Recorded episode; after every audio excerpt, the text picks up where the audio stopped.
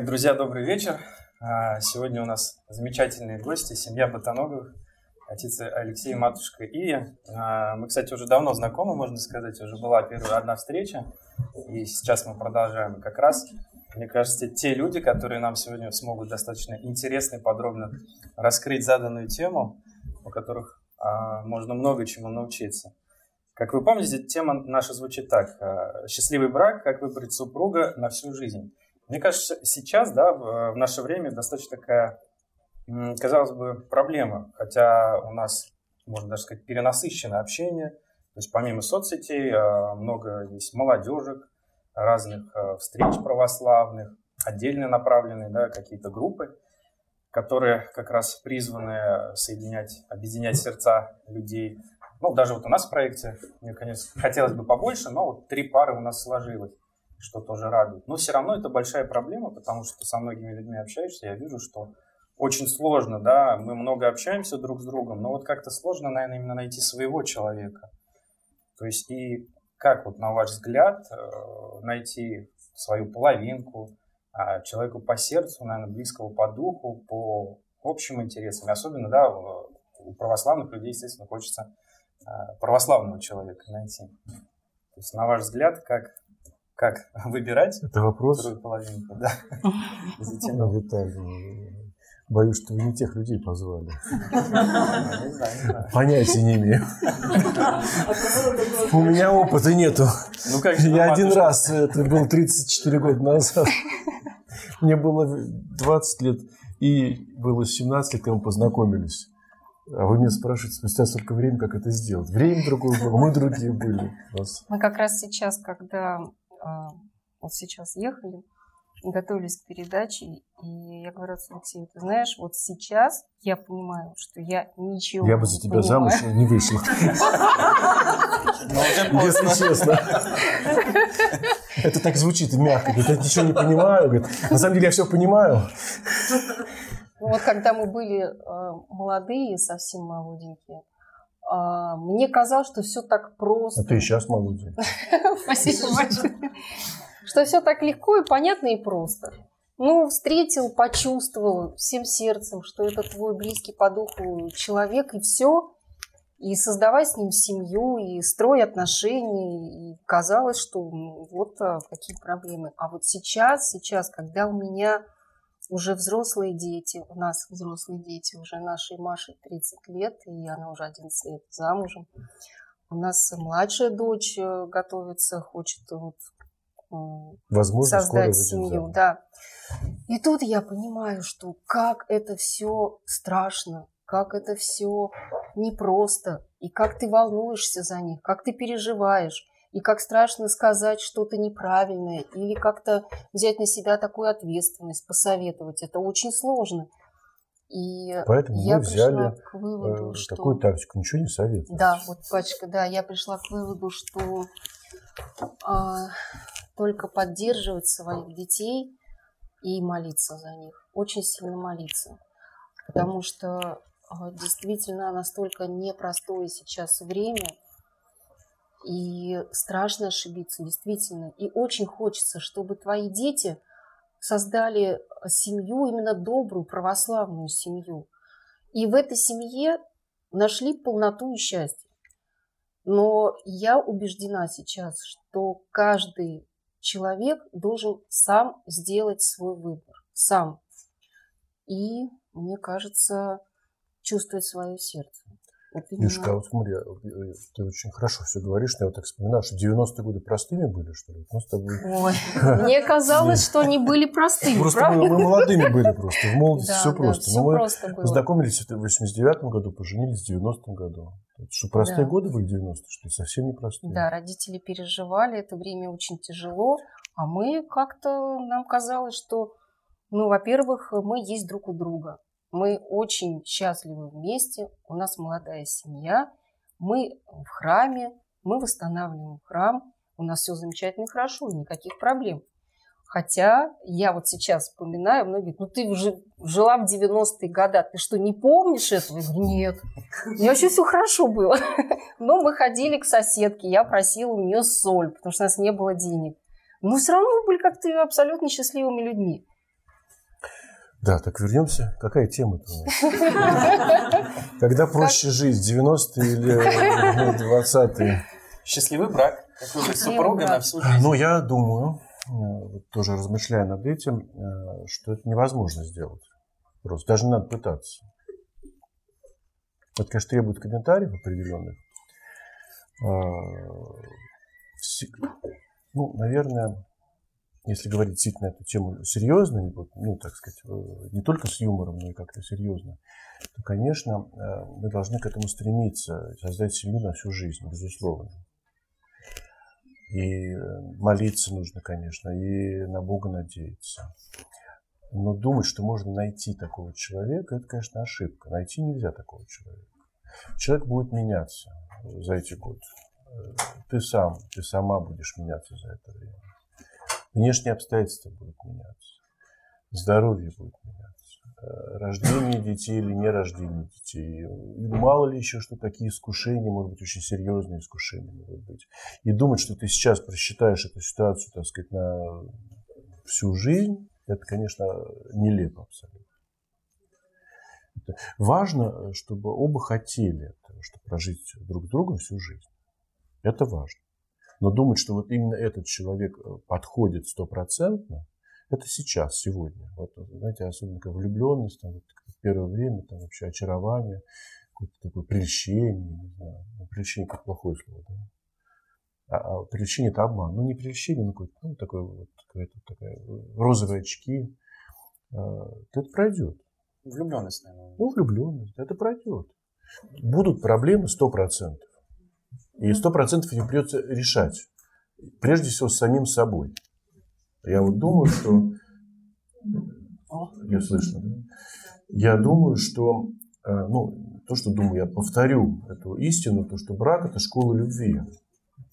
Вот влюбленность, она, ну, это очевидно, вещь, простите за повторение, но как-то вот забывать об этом точно нельзя, что влюбленность обязательно пройдет.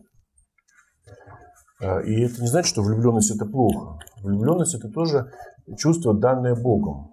Оно э, радостное. Она, это, это чувство помогает, оно способно сделать человека счастливым. Э, человек на подвиге способен, э, на самоотречение, на какую-то жертвенность. Не надо считать, что влюбленность это какое-то чувство лишнее, ненужное. Бог через влюбленность показывает нам, что мы можем быть с этим человеком вместе. Это некий такой вот подсказка от Бога. А, уходит влюбленность для того, чтобы на этом месте появилась любовь. Потому что если влюбленность не пройдет, то любовь не появится. А любовь сама по себе, влюбленность сама по себе прекрасна, э, что никому не захочется ее, так сказать, с ней расставаться если бы ее можно было сохранить навсегда.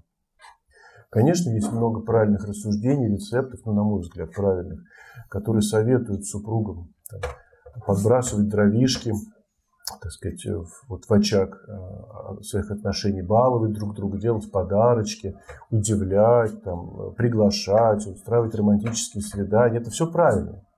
Это не, ну, мое мнение. Согласны? Конечно. Мне кажется, это правильно.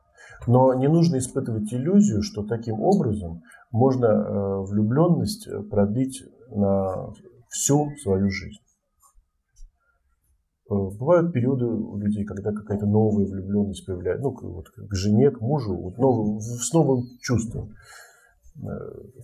Вот как появляются такие эмоции. Вот мне вчера Иска сегодня сказал, да я вчера в тебя опять влюбилась, потому что ты правильно поступил. Я, я так резко правильно поступаю, что удивил. Действительно, над отношениями надо работать. И они не будут статическими никогда. Если это будет статическим, все, то это так надоест, что это просто кошмар будет, какое-то наказание. Вечный ад. Ну, простите, я, что-то я разошелся, да. Ну, вот это же, вот если одно и то же, как Высоцкий пел, да, тут за день так наковыркаешься, придешь домой, там ты сидишь. Вы не, не знали эту песню Владимира Семеновича Высоцкого? Вот поэтому, конечно, отношения развиваются, люди меняются, чувства углубляются, многие оттенки появляются. Помните же эту Евангелие? Я немного говорю, нет? Нет, прекрасно. Э, помните э, евангельскую историю, которая отрывок из Евангелия, это Иоанна, который читается на венчании. Ну, все же знают, да? А, брак в Кане Галилейской. Ну, с одной стороны, известно всем, что Христос своим присутствием осветил брак. Безусловно, это так. Но с другой стороны, очень глубокий смысл, что он пресную воду превратил в хорошее вино, в доброе вино. Вино э, приобретает только свои качества с возрастом, оно крепче становится, у него новые оттенки вкуса появляются, оно изысканнее становится, богаче, ярче, дороже.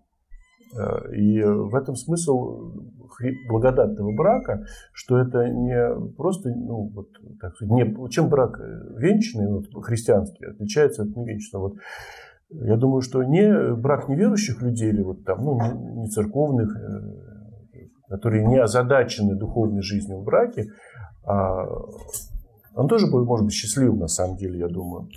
Есть много правил, всяких упражнений – каких-то договоренностей, как взаимодействовать. Если люди психически здоровые, как-то стараются друг другу помогать, э, то, в общем, может получиться. Но вот этой полноты, этого чуда Каны Галилейской, э, без благодати Божией, конечно, не произойдет. Э, это действительно удивительно. Согласна? Конечно. Конечно. Очень даже.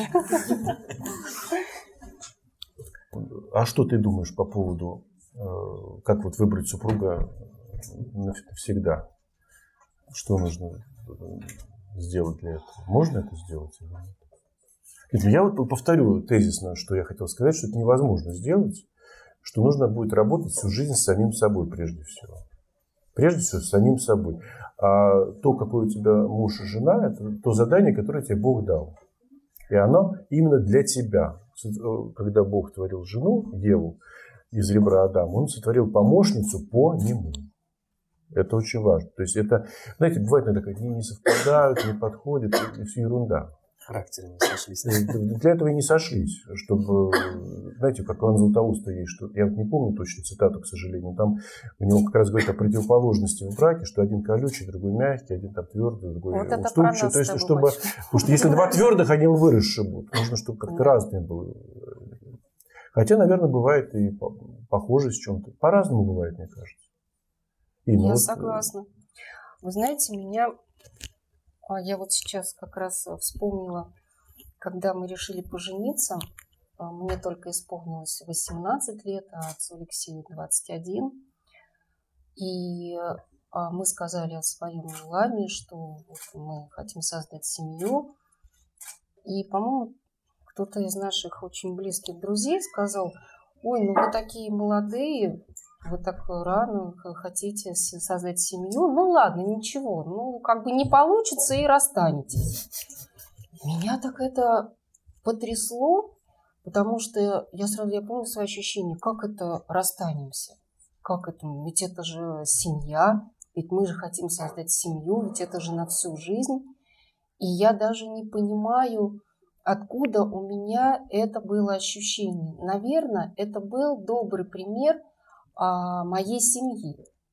Мои бабушки с дедушкой, которые прожили 60 лет вместе, и я никогда не видела, чтобы они а, ругались, чтобы они выясняли отношения. Они бесконечно были счастливыми людьми. И даже они и умерли-то, у них разница всего была два года, потому что бабушка не смогла пережить и принять смерть дедушки. А, и тогда я интуитивно понимала, что вот это и есть семья, это и есть отношения, и это то, к чему каждый человек должен стремиться. Это в нас заложено, вот это ощущение, это чувство, что это раз и навсегда. А в браке разные бывают этапы. И у нас были разные этапы, и ругались. И будут мы, разные и этапы. И ругались, слава богу, пока не дрались. Все впереди. Но, понимаю. Я постепенно из ума выживаю.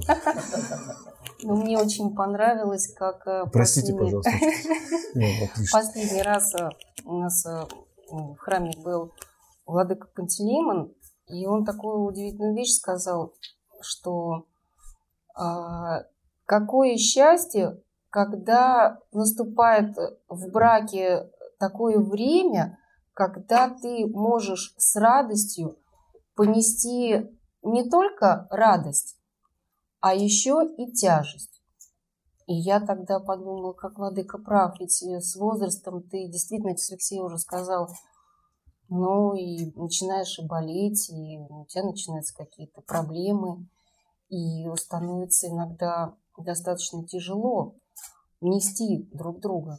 Но и в этом есть своя радость. Радость отдавать друг другу, радость потерпеть друг друга немощи. И получается, что ты всю жизнь вкладываешься в отношения и трудишься над отношениями. И меня очень всегда удивляло, когда люди говорят, что мы а, уже полностью наши отношения закончились. Мы уже исчерпались, и мы хотим расстаться. Как это расстаться? Надо вкладывать в отношения, надо терпеть многие вещи. И это приносит настоящую, глубокую, осмысленную радость. И это и есть любовь. И я своим детям сейчас э, все время говорю, что надо а, уже сейчас вкладываться друг в друга. И раньше мне казалось, что мы уже сформировали друг друга тогда, когда читали общие книги, ходили там вместе в кино, в музеи. А оказывается, нет, мы до сих пор а, друг друга наполняем, вкладываем друг в друга и друг другу даем. То есть это всю свою жизнь. И в этом на самом деле есть красота брака. Это очень здорово. Я хочу добавить просто, ну, даже, может, ну, действительно, э, я бы даже так сказал, нужно полюбить недостатки друг друга. Да. Это странно звучит, но когда человек влюблен, он их просто не замечает, и они ему даже недостатки. Один вариант, что их не видит, хороший вариант, но не, тоже, не, не длинный, потом все, все-таки видно становится. А другой вариант, что он их даже находит очаровательными, не, страшными, ну и так далее. А потом э, таким возрастом отношений семейных, а, они начинают раздражать эти недостатки. Ну, как бы естественный процесс. Но следующий шаг, наверное, вернуться вот к тому как бы, состоянию, что ты их прощаешь, любишь, не замечаешь. Э, точно, что хорошего больше. Вот сто процентов. Хорошего больше. Если мы акцентируем внимание на плохое, то мы его будем много находить. Но, знаете, есть пчелы, а есть мухи. Знаете, чем отличаются? Мухи ищут совсем не то, что надо искать. Вот пчелки, они ищут э, значит, э, цветочки всякие, нектар собирают, из них мед получается. Вот надо быть э, не пчелой, то есть не мухой, а пчелой надо быть. Потом, мне кажется, вот если мы говорим о, ну, о счастливом браке, а что под этим понимать? Бесконечно букетно, как конфетный период? Ну, ну, это, конечно, здорово, когда такие мгновения в жизни бывают и возвращаются. Это правильно, как бы радовать друг друга. Но в этом же не, не может быть смысла жизни. А вообще, а что мы понимаем под счастливым браком? Мне очень понравилась шутка. Хорошей жены у тебя не будет. Никогда. А знаете, что дальше? Будет полезно. Ну, очень хорошая, ну как, ну, конечно, хорошая. Конечно, для того, чтобы э, преодолеть все трудности, искушения, испытания семейной жизни, которые будут у всех, бывают и будут у всех, без сомнения, э, нужно, мне кажется, изначально понимать, что это на всю жизнь. Вот, знаете, э, не духовный аспект, там, таинство брака, венчания, такой ну, психологический назовем, все более-менее понимают, что если люди венчаются, то это один раз на всю жизнь. Ну, понятно, что бывают и церковные такие вот разводы, ну, распадаются браки, но, в общем, э, как-то все понимают, что это совсем плохо, это неправильно. А вот э, должна быть такая установка, что мой брак, вот о чем и ты говорил, а, один на всю жизнь. И других вариантов запасных не существует. Дорожи, береги, взращивай, холь, лелей, прощай, Э, проблемы будут, их надо решать. Проблемы будут 100%. Если возникает где-то под коркой, ну, не то, что возникает, существует какая-то вот функция, что можно развестись, ну, если что, то, скорее всего, туда все и придет. Потому что найдутся трудности, те или иные искушения, которые э, подскажут, что это самый простой выход. Но от себя не уйдешь. Конечно, бывает, что люди во втором браке или даже в третьем бывают достаточно счастливыми. Такое бывает, конечно, безусловно. Но многие говорят, я не могу с этим не согласиться, что если человек вступает во второй или в третий брак, он вынужден решать те же самые проблемы. Он... Понятно, что по-разному бывает. Бывает там психическое, может быть, нездоровье, еще что-то. Но если говорить о какой-то такой понятной ситуации, то э, от себя не уйдешь. И твоя жена, твой муж ведут себя так, как ты себя ведешь. Они так или иначе, их поступки являются отражением твоих поступков, реакцией на твои поступки. Нет, ну, все-таки нас же невольно замуж никого не выдают, не женят людей. То есть как-то людей что-то связывало, они как-то захотели быть вместе. Ну, значит, у них была такая возможность, решимость. Иногда мне вот кажется очень полезно вспомнить такой совет себе самому даю и там, людям, которые приходят посоветоваться там, на исповедь, веди себя со своим мужем так, как ты бы с ним вела, если бы он все правильно делал. Вот, ну, вот если бы вот у тебя не было к, ним, к нему претензий. И наоборот, к жене. Вот, веди, поступай, относись к своей женщине жене так, Э, вот как будто бы она все делает абсолютно правильно, безупречно. И, как правило, это влияет. То есть это вот, э, ну, то есть это всегда влияет. Если один меняет свое поведение в лучшую сторону, то и другой тоже меняет. Если ты сегодня поступаешь так же плохо, как вчера, с чего ты взял, что завтра будет что-то лучше, послезавтра? Будет так же плохо, как сегодня. Нужно изменить другого человека невозможно. Себя очень трудно изменить, очень трудно изменить. Но все-таки можно. Ну, не зря, наверное, говорится, изменишься ты, и изменится и мир вокруг тебя, да? То есть, наверное, это вот в браке тоже такая история действует. Получается, вот я как раз тоже хотел э, мысль такую озвучить. То есть, получается, вот э, очень важно, да, наверное, на вот этом шаге заключительном, то есть для себя точно определить, что как бы, если ты даешь согласие, да, каждый из двух сторон, то это должно быть навсегда. А, потому что, да, э, как-то вроде соглашаются, и, к сожалению, э, как я понимаю, вот сейчас данные, что даже уже разводов 130%. Ну, то есть э, разводов больше, чем браков, и, и много венчанных браков распадаются, и даже священнических семей. И это, конечно, очень печально. Но, может быть, еще такое сейчас время, да, такое немножко потребительское, и из нас, из нас делают потребителей, и сейчас как-то вот такое отношение, да, то есть, ну, не сложилось, а значит, в другом браке точно лучше будет. И как бы, да, то есть, а, уже можно расходиться. Но получается, брак это большая сложная история, это большой труд, и нужно, да, постоянно, получается, друг друга учиться любить снова и снова, потому что время проходит, мы меняемся, и все меняется. Вот, поэтому, ну вот, как тоже, да, себе в подкорку это бить, и действительно такое.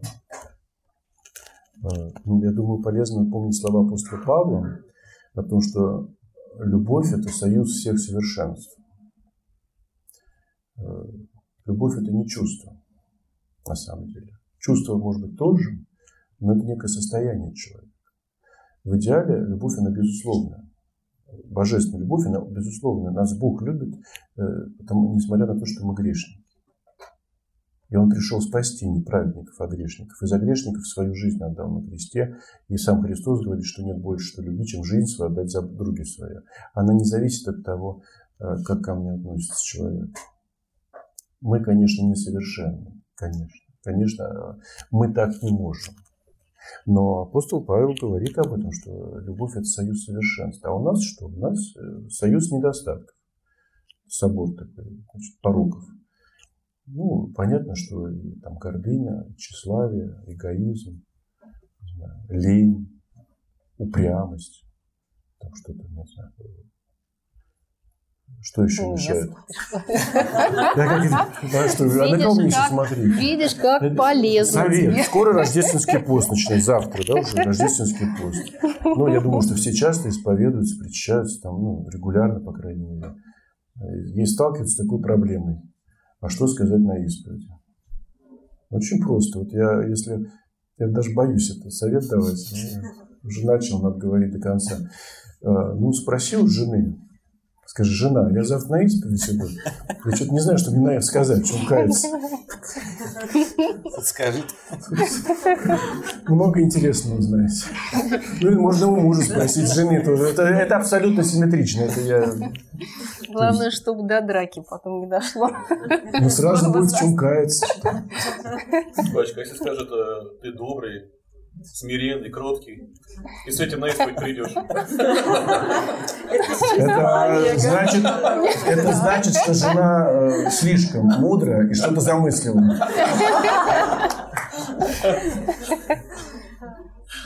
А я вот как раз э, сейчас э, ты говоришь и думаю, что, что наверное, в браке, наверное, в браке а, самое главное – это уважать, уважать друг друга.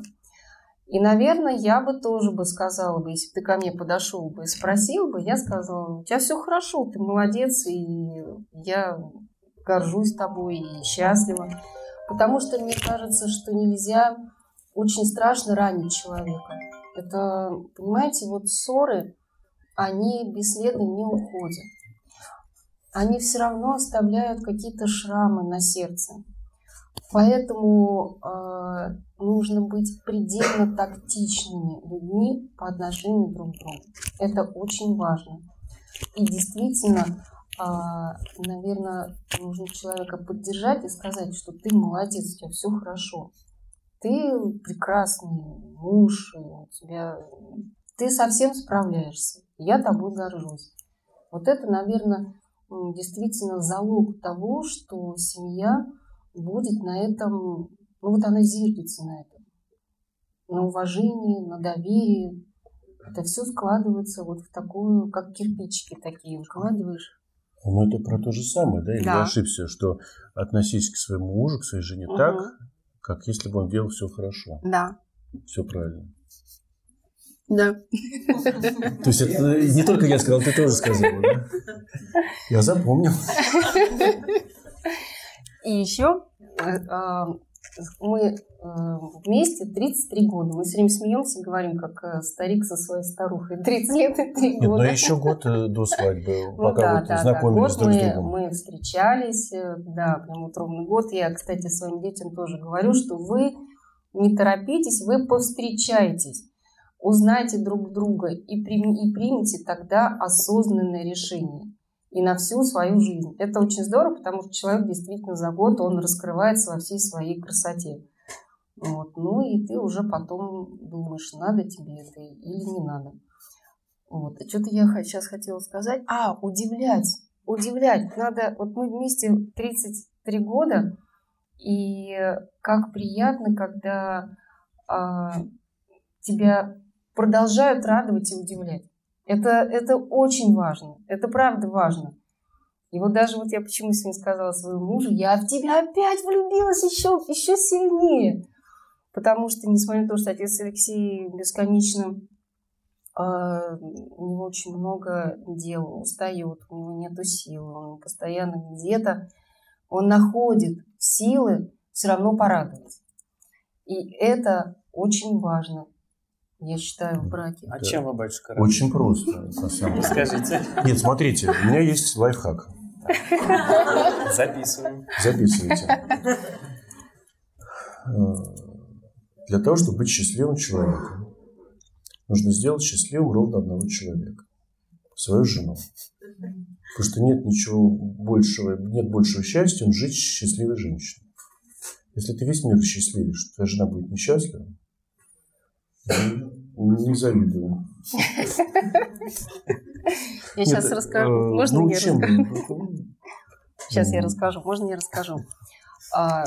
Первый раз за очень длительное время... Не, может, не рассказывай. Расскажу, расскажу. Я со своей подругой решила, что мы э, встретимся День мамы, погуляем по Замоскворечью, мы его очень любим. Я говорю, давай мы с тобой вдвоем, мы с тобой так давно не сидели, не общались. И она мне говорит, да не, ну, конечно, давай, но отец Алексей же все равно приедет. Я говорю, не-не-не, он не приедет точно, мы будем с тобой вдвоем, а у него дела. Дела. Я, я, я с одногруппниками из института Да, да, да. Вот. И мы с ней так хорошо гуляем. Я показываю, вот этот храм Болвановка, вот мы здесь, там отец Алексей служил, а вот кузнецы, а вот здесь вот все. Вот мы с ней так хорошо. И вдруг звонок. Звонит отец Алексей, моей подруге, говорит, ну вы где там гуляете? Я говорю, не говори, не говори, не говори. Он говорит, да нет, ну как не говори, он же, он же знает, где мы гуляем, он где-то вот здесь. Смотрю, отец Алексей идет. Я говорю, господи, ну как это приятно, какой ты молодец. Это действительно, ну казалось бы, это просто мелочь, да, но человек нашел время, нашел силы, порадовал, приехал и вместе с нами провел это время. Я считаю, что вот это вот маленький, но такой вот вклад, и это радость. Это действительно такие маленькие радости, они э, ну, вот как-то так вот... Ну, э, Кичка, прости, пожалуйста, надо ведь э, уметь видеть это. Ну, э, да, другая да, бы сказала, что что ты приперся? Я тут хотел с подружкой, подружкой там, своим девичьим, а тут опять ты. Я думал, ну, достаточно. Вот. Ты, ты, значит, ты так относишься к этому, тебя просто порадовать. А я думаю, что это такой процесс тонкий, ну, взаимный. надо уметь радоваться, это Надо правда. уметь э, не только давать, но и принимать. Да, принимать и радоваться. Да. Это так э, а, удивительная способность, действительно, которую, а, наверное, мы сейчас а, утратили. Это способность радоваться. Несмотря а, на то, что мы живем в столь непростое время, все равно у нас у всех что-то есть такое в жизни, что мы можем радоваться. Ну, просто даже маленьким, слава Богу, что рядом с нами близкие люди, слава Богу, что мы сейчас нашли силы и здоровье собраться вместе, посмотреть друг на друга, пообщаться, улыбаться, поулыбаться, посмеяться. Но наша жизнь состоит из таких мелочей радостных, которые надо действительно подмечать. Ну и благодарить Бога за все. Мне так кажется, это важно. Мне кажется, что а, всегда, почти всегда, у большинства людей хорошего в жизни, я повторюсь, гораздо больше, чем плохого. И это нужно... А если вдруг так случилось, что плохого больше стало, ну прям совсем, ну бывают тяжелейшие жизненные ситуации уже, ну, так надо радоваться тому, что э, скоро конец. Это что значит? Царствие Божие. Нет, нет, я, может, сейчас коряво выразился, но я про что говорю, что настоя... э, скорбь дается нам для того, чтобы мы радовались. Без скорби, без несчастья, без, боле... без болезни не поймешь, что такое здоровье. Без несчастья не поймешь, что такое счастье. Поэтому даже то тяжелое, плохое, скорбное, что в нашей жизни есть, оно тоже для радости.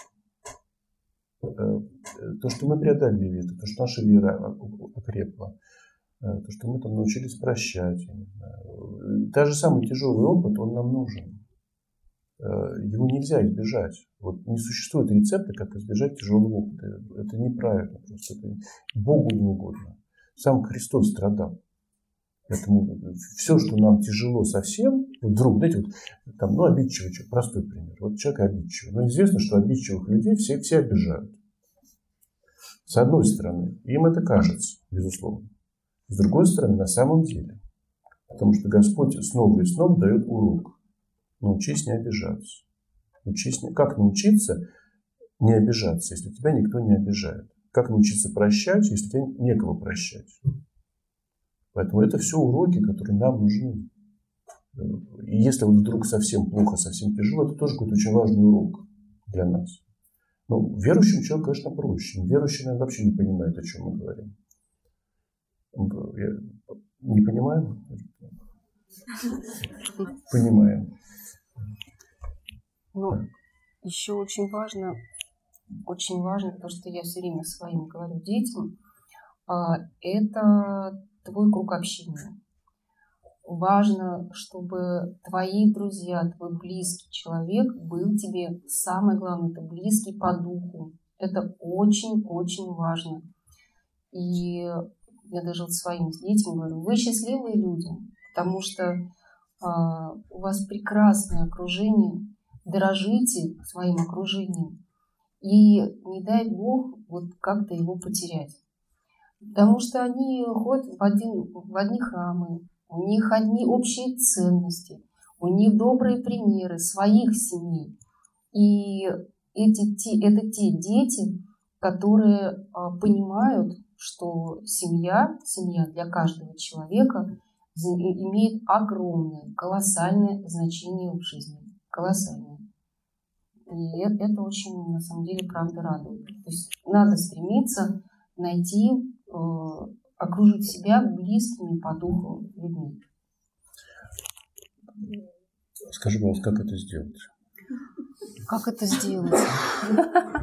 Куда ходить? Ну, вот а, а, если даже на примере наших детей, то мы сделали все, чтобы наши дети учились, например, в православных гимназиях.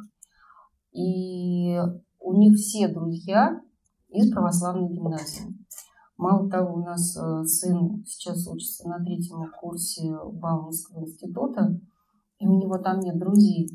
Я говорю, ну а почему, Ваня, ты как-то... А он говорит, что, мам, а мне не интересно, я не понимаю, о чем нам разговаривать. И поэтому мне кажется, что ну, близкие по духу люди – это те, которые, у которых есть общие интересы общее, что-то общее, общая, общая, вера, общее дело, общие книги. Да, что я, можно? Ну, мне кажется, у них есть знакомые бабушки, но ну, да, смысл да, в том, да. что а, они очень дорожат именно вот, школьной своей дружбой. Да. Э, конечно, наверное, православная гимназия не панацея, но действительно, и надо сказать, что никаких иллюзий нету. Там многие молодые люди после православной гимназии перестают ходить в храм, и там вообще атеистическими какими-то взглядами проникаются. И далеко они, конечно, не все церковные, но их все равно как-то их так это объединило. Вот мы смотрим на них, слушай, какие вы классные, у вас такие у тебя друзья, это просто фантастика, их так много. А, я хотел сказать вот что по поводу, где найти. Вот э, типичная ситуация, мне кажется. Э, ну, вот я часто сталкиваюсь с такой ситуацией. Приходит семья, а, ну, покрестить ребенка. Собеседование. И говорит, у нас, там, ну, допустим, ребенку год, или два, или три, там, ну, уже вот вроде не, не месяц. А говорит, мы, говорит, крестного не можем найти. А плохого не хотим, а хорошего у нас нет. Говорю, а знаете почему? Все очень просто. Вы не ходите в храм.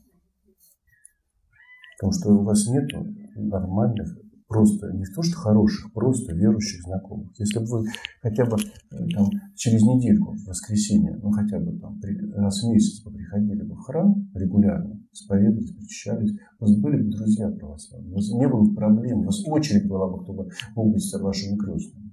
Поэтому для нас, мне кажется, это очень простой ответ, что где искать. А, конечно, храмы разные, приходы разные, люди, общины разные, безусловно, но в Москве, мне кажется, проблем нет никаких. Я понимаю, если там какой-то маленький, крошечный провинциальный городок, деревушка, там один храм на 100 километров, там, ну, местных жителей никого нету. Там могут быть большие проблемы, конечно. Но это не, это не про большие города.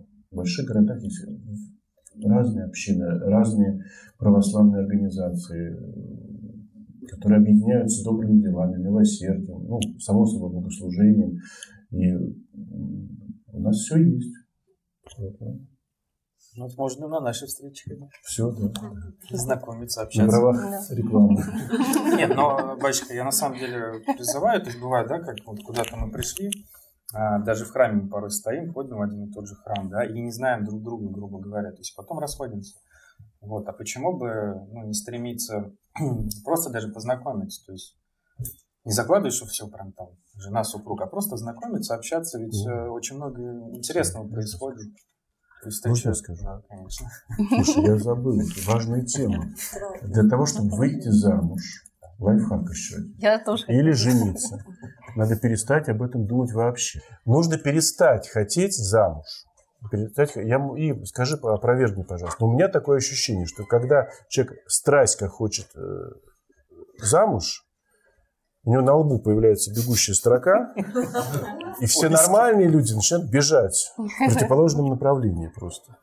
То есть это вот, я не знаю, как это работает, ну, можно предполагать, как это работает, но это вот мои наблюдения работают. Как вы говорите, вот прям несколько примеров, много примеров есть э, в разные времена были, как э, вот не хочет замуж она, у нее полно женихов и, и все хорошо складывается. Вот хочет, и нет ни женихов, никого нет. То же самое с детьми. Знаете, бывает пар, есть сейчас, это вообще общая проблема. Ну вот по каким-то проблемам не рождаются детки, там беременность не наступает или там не удается выносить. Это большое горе, на самом деле. Тяжело пережить это все, особенно если нет детей. Там рядом рожают, много рожают. И вот ну, у нас тоже такой опыт был у нас между старшим дочерью и сыном 9 лет прошло ожиданий. А, и помнишь, даже доктор говорил, перестань об этом думать. Все вот замечено, когда женщина старается как хочет ребенка, у нее ничего не получается. Как только она смиряется, ну, как Бог, так э, и появляются детки. Она приводила этот доктор пример про ЭКО, ну мы ЭКО не одобряем, понятно, да, но она просто как пример. Вот если, говорит, женщина приходит, ее муж привел на ЭКО, мама привела на ЭКО, ей все равно, у нее все получается. Если она сама прям вот как последнюю надежду хочет, хочет и все прочее, у нее ничего не получается. Я говорю, ЭКО не наш э, пример, мы э, отрицательно к этому относимся, разумеется. Но именно сама идея в том, что э, как-то ну, гормональная система, не знаю, мы скажем, я думаю, верующим людям просто сказать, просто Бог не дает. То есть, смирись, положись на Бога, все будет. Вот знаете, как у Бога все вовремя, особенно для тех, кто умеет ждать. Чужого не надо, а свое мимо не пройдет. Видите, батюшка, иногда, э, то есть проходит время, да, для девушек же тоже актуально. И хочется, да, там пока возраст, пока еще более а, молодая. Сколько процентов разводов? 130, говорят. То есть мы вот туда стремимся, да? Нет. Мы хотим создать плохой брак? Нет. Конечно. Может быть, лучше никакого, чем плохой? Ну, да. Нет, я... Просто иногда встают вопросы, тоже меня спрашивают, да, вот как быть? А, опять же, да, бывает для нас же важно православных, что, что до брака никаких отношений, еще что-то, да, а бывает а, многие, как бы, как говорится, хотят попробовать, да, и а, некоторые, ну, возможно, да, кто-то а, идет на какие-то уступки, боясь девушкам, например, да, боясь остаться одной. И вот мне тоже задают, а что делать, когда там, может, уже за 40 и еще больше, то есть, да, какая-то надежда есть, но она, например, не складывается. И, конечно, наверное, тяжело тоже вот в таких случаях. Но получается, все равно мы должны как-то молиться, э, доверять Богу и, наверное, ждать. И есть у тебя ответ на этот вопрос? Ну, я э, очень верю в промысел Божий и в Его милосердие к нам. И я действительно верю в то, что э, в свое время обязательно э, появится твоя половинка. Именно в то время, когда ты к этому готов. Но это не означает, что ты должен сидеть дома на диване и ждать, когда же вот сейчас постучат ко мне в дверь, ты ее откроешь, а там а рыцарь. Там принц. Да, принц на белом коне. И у меня многие девочки, кстати, пишут мне в Инстаграме, а, а где мне найти молодого человека? А вот как вот? Я, когда начинаешь общаться, а, понимаешь, что а, ну, как-то девочки Я говорю, ты начни жить интересной, полноценной жизнью. А, ходи в храм, а, каток, там, общайся с подругами, а, какое-то дело интересное найди, а, какое-нибудь увлечение. И обязательно у тебя появится круг общения. И там, может быть, ты встретишь близкого тебе человека. А, то есть как бы не ленись, не сиди дома. Общайся, живи полноценной, счастливой жизнью. Интересуйся, ходи, знакомься. А, это же хорошо, когда у тебя есть круг общения, когда у тебя есть друзья, когда ты можешь там путешествовать. Сейчас же возможности-то есть. Вот многие девочки, они а, бывают очень такими а, пассивными. И ну вот я, вот у меня работа, я сижу дома. А мальчики? И мальчики тоже, да. Тем более. Вот у меня работа, я сижу дома, и, и, и все. Вообще на общение у меня силы, времени нет. А, мне кажется, еще есть такая проблема, но это на самом деле то, о чем ты говорил, немножко другими словами, угу. что человек просто не готов.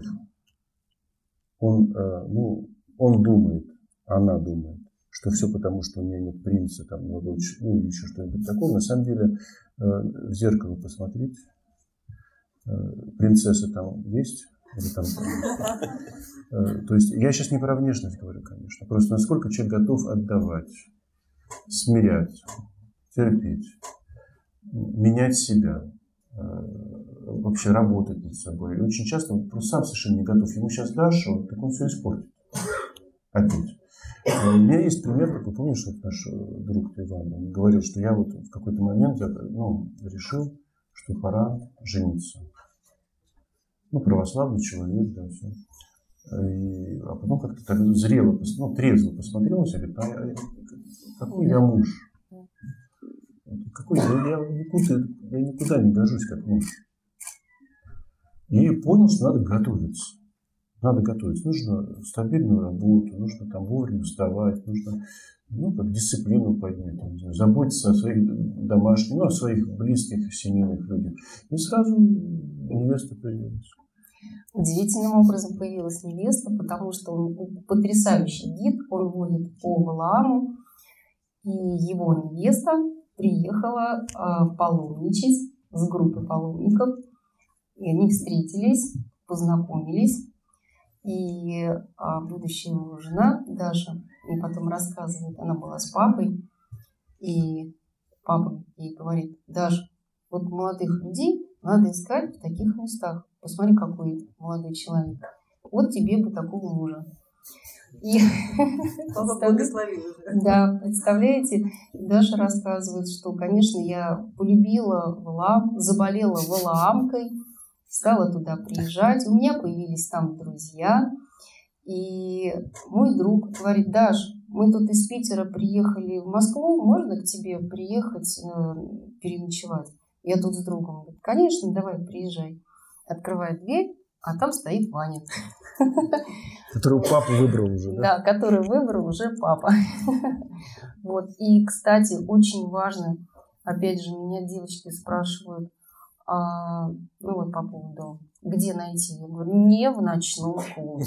Если вы думаете, что вы сейчас пойдете тусить, кутить в ночной клуб, и вы там встретите человека, который Случайно туда зашел? Случайно туда.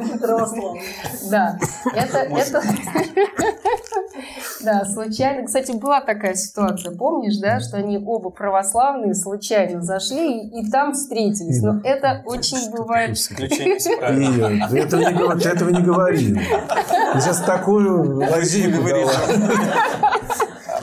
Ну, ты меня перебил, но это очень ну, редко. Я один такой случай. Послушай, они врут. Врали. Такого не бывает. Вырежем. Я еще хотел мысль завершить. Вот тоже вспомнил, мне иногда девушки пишут там, э, ну, которые меня знают, найди мне мужа. Я говорю, а ты хотя бы... Я говорю, а ты хотя бы приди навстречу ко мне. Ну, то есть, как я должен э, найти э, кому-то мужа, когда даже, ну, то есть надо вживую встретиться, пообщаться. То есть даже когда мы общаемся в интернете, там смотрим фотографии, все, это все другое. Вот, и поэтому, ну, я так вот считаю, что важно ну, наши встречи, а, поездки, экскурсии, очень много всего. То есть не просто ходить, а как-то действительно ну, коммуницировать, знакомиться и взаимодействовать. И просто знакомиться, общаться, да. А потом, вот, э, ну, на правах рекламы, как вы говорите, Вася, у нас э, есть такая уже команда, где-то больше 30 человек. То есть ребята, которые мне там помогают, а, за что большая благодарность каждому э, из наших ребят, из команды. И есть такое взаимодействие. Вот э, просто у нас ребята общались, а я с девочкой, там, у нас есть, я как-то с ней общался, мы тоже вот эти темы затрагивали. Она говорит, нет, нет, я там даже не думаю замуж, я вообще об этом, ну, будет и будет когда-нибудь, там, я все там как забила, как говорится, извиняюсь. Вот, и потом буквально какое-то там проходит время, и они сообщают, там, ребята, что начинают встречаться. Парень тоже из нашей а, команды, вот, то есть просто они общались, но в какой-то ситуации э, он на нее посмотрел с другой стороны, что-то там, какой-то коннект произошел, и просто они друг на друга с другой стороны посмотрели и, э, может, ну как, оценили друг друга, не знаю, какие-то возникли чувства. И все, через месяц там свадьба, венчание. Вот как бы неожиданно и очень радостно. То есть, э, хотя никто... И он тоже так вот, в принципе, ну, не гонялся, что все, там, мне нужно срочно жениться. Мне кажется, здесь встречи очень хорошо, э, конечно, рекламирую еще раз э, свои встречи, но э, вот более сильно, мне кажется, является какое-то общее дело, как люди проявляются. Нет, я понимаю, что встреча тоже дело тут организации. Ну, понятно. Нет, но, например, да, ну, я не знаю, условно, кормить бездомных, я не знаю, собирать, отвозить гуманитарную помощь. То есть там, где действительно э, есть возможность проявляться. Не казаться, понимаете, вот быть и казаться это не одно и то же. На встрече можно казаться.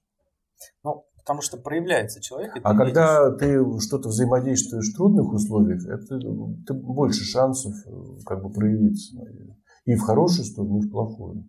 Это, кстати, очень мне нравится. Это совет я у, а, у светского человека кто-то услышал недавно. Э, не помню у кого, к счастью. Э, но мысль мне понравилась. Почему, когда все знакомятся, стараются показаться с лучшей стороны? Произвести эффект. Надо показать все худшее. Если это не отпугнет, тогда все будет хорошо. А то, получается, сначала обманут, а потом выясняется. Вот, поэтому некое так, ну это, конечно, сложно очень. По-человечески это сложно, мы, мы хотим понравиться, ну, в силу тщеславия.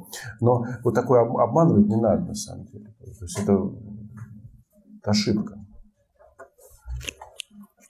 Я, кстати, очень с этим согласна.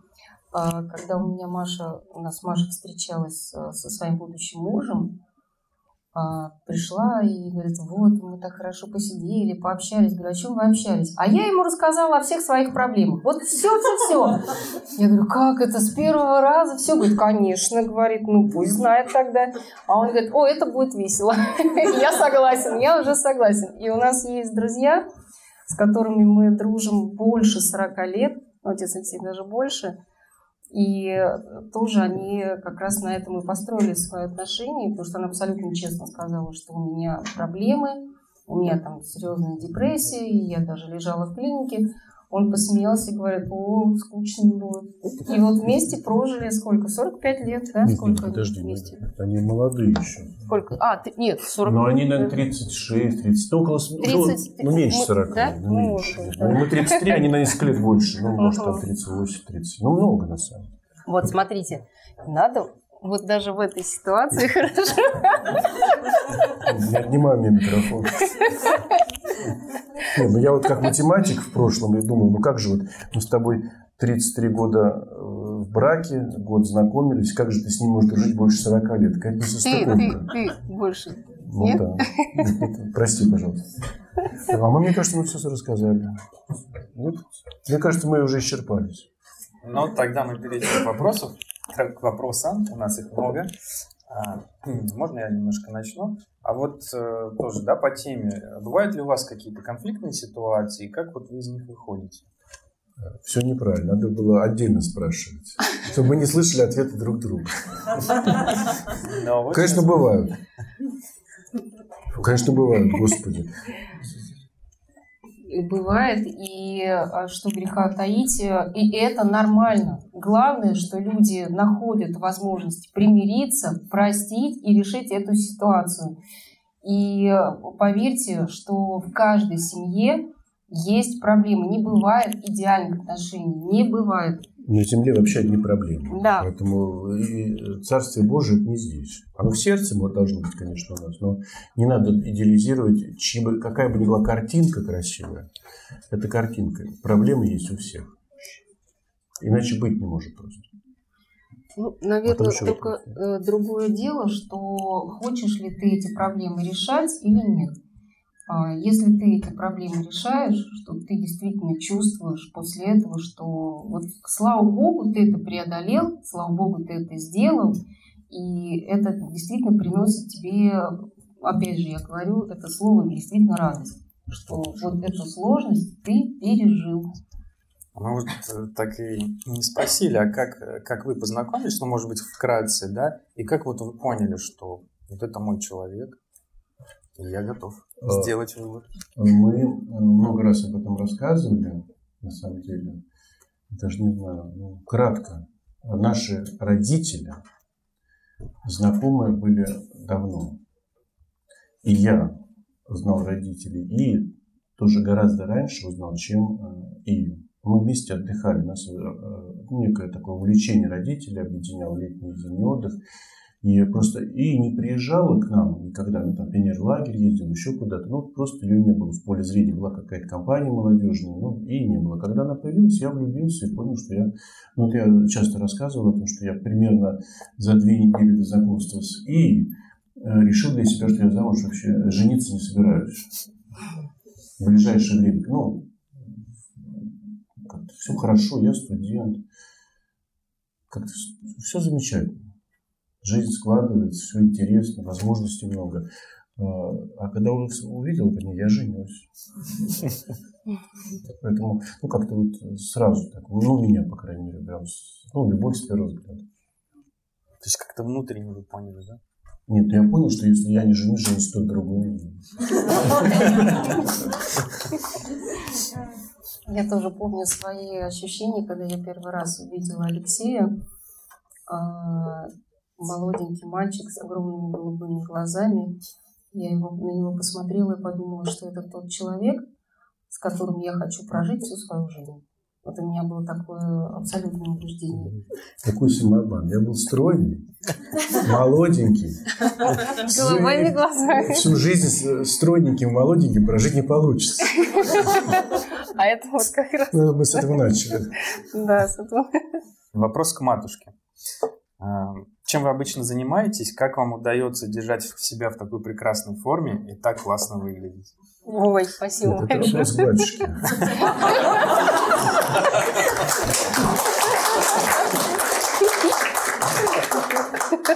Нет, э, надо исполнять слова апостола Павла. Мужа, люби свою жену.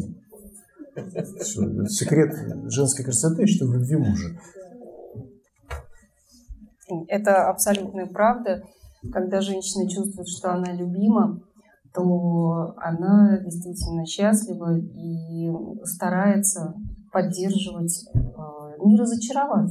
Но для женщины уже очень... Я, кстати, действительно многим девочкам тоже разговариваю, говорю, что э, очень неправильно, когда женщина перестает за собой ухаживать. Вот она, когда встречается с молодым человеком, она прекрасно выглядит, а потом создали семью, и, и, и все. А мне все равно, как я выгляжу, и, и вообще меня муж э, и такой любит. Конечно, да, правда. Нет. Ну... Для православных, конечно, это хроническая ошибка. Но мы же духовные люди. Наша главная душа. Вы, э, если бы были в Царстве Небесном, были бы абсолютно правы. Так, такими рассуждениями. Но мы живем здесь, на земле. Существуют немощи человеческие. И искушения существуют, и что-то не существует. Поэтому желание порадовать друг друга, э, и в том числе, э, так сказать, э, вот такими внешними вещами не лишними. Да? Да, и это стараешься, стараешься за собой ухаживать и хорошо выглядеть ради близкого тебе мужчины. Близкого человека, который бы на тебя смотрел и тобой восхищался. А вообще я хожу на физкультуру.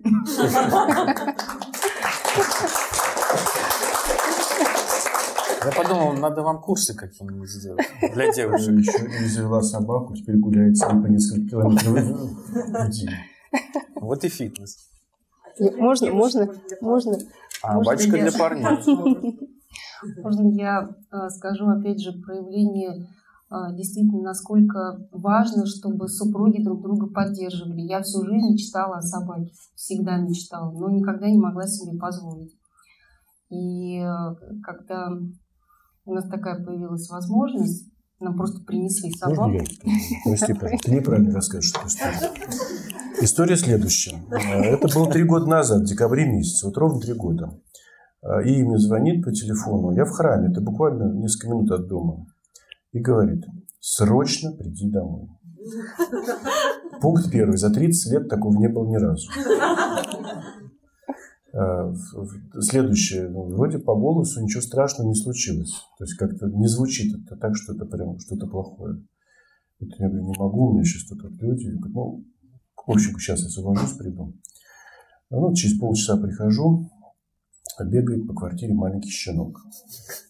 Очень симпатичный, красивый, хаски. Такой умненький, видно, смелый. Ну, я к собакам абсолютно равнодушен. Я знаю, что те, кто любит собак, сейчас меня осудили.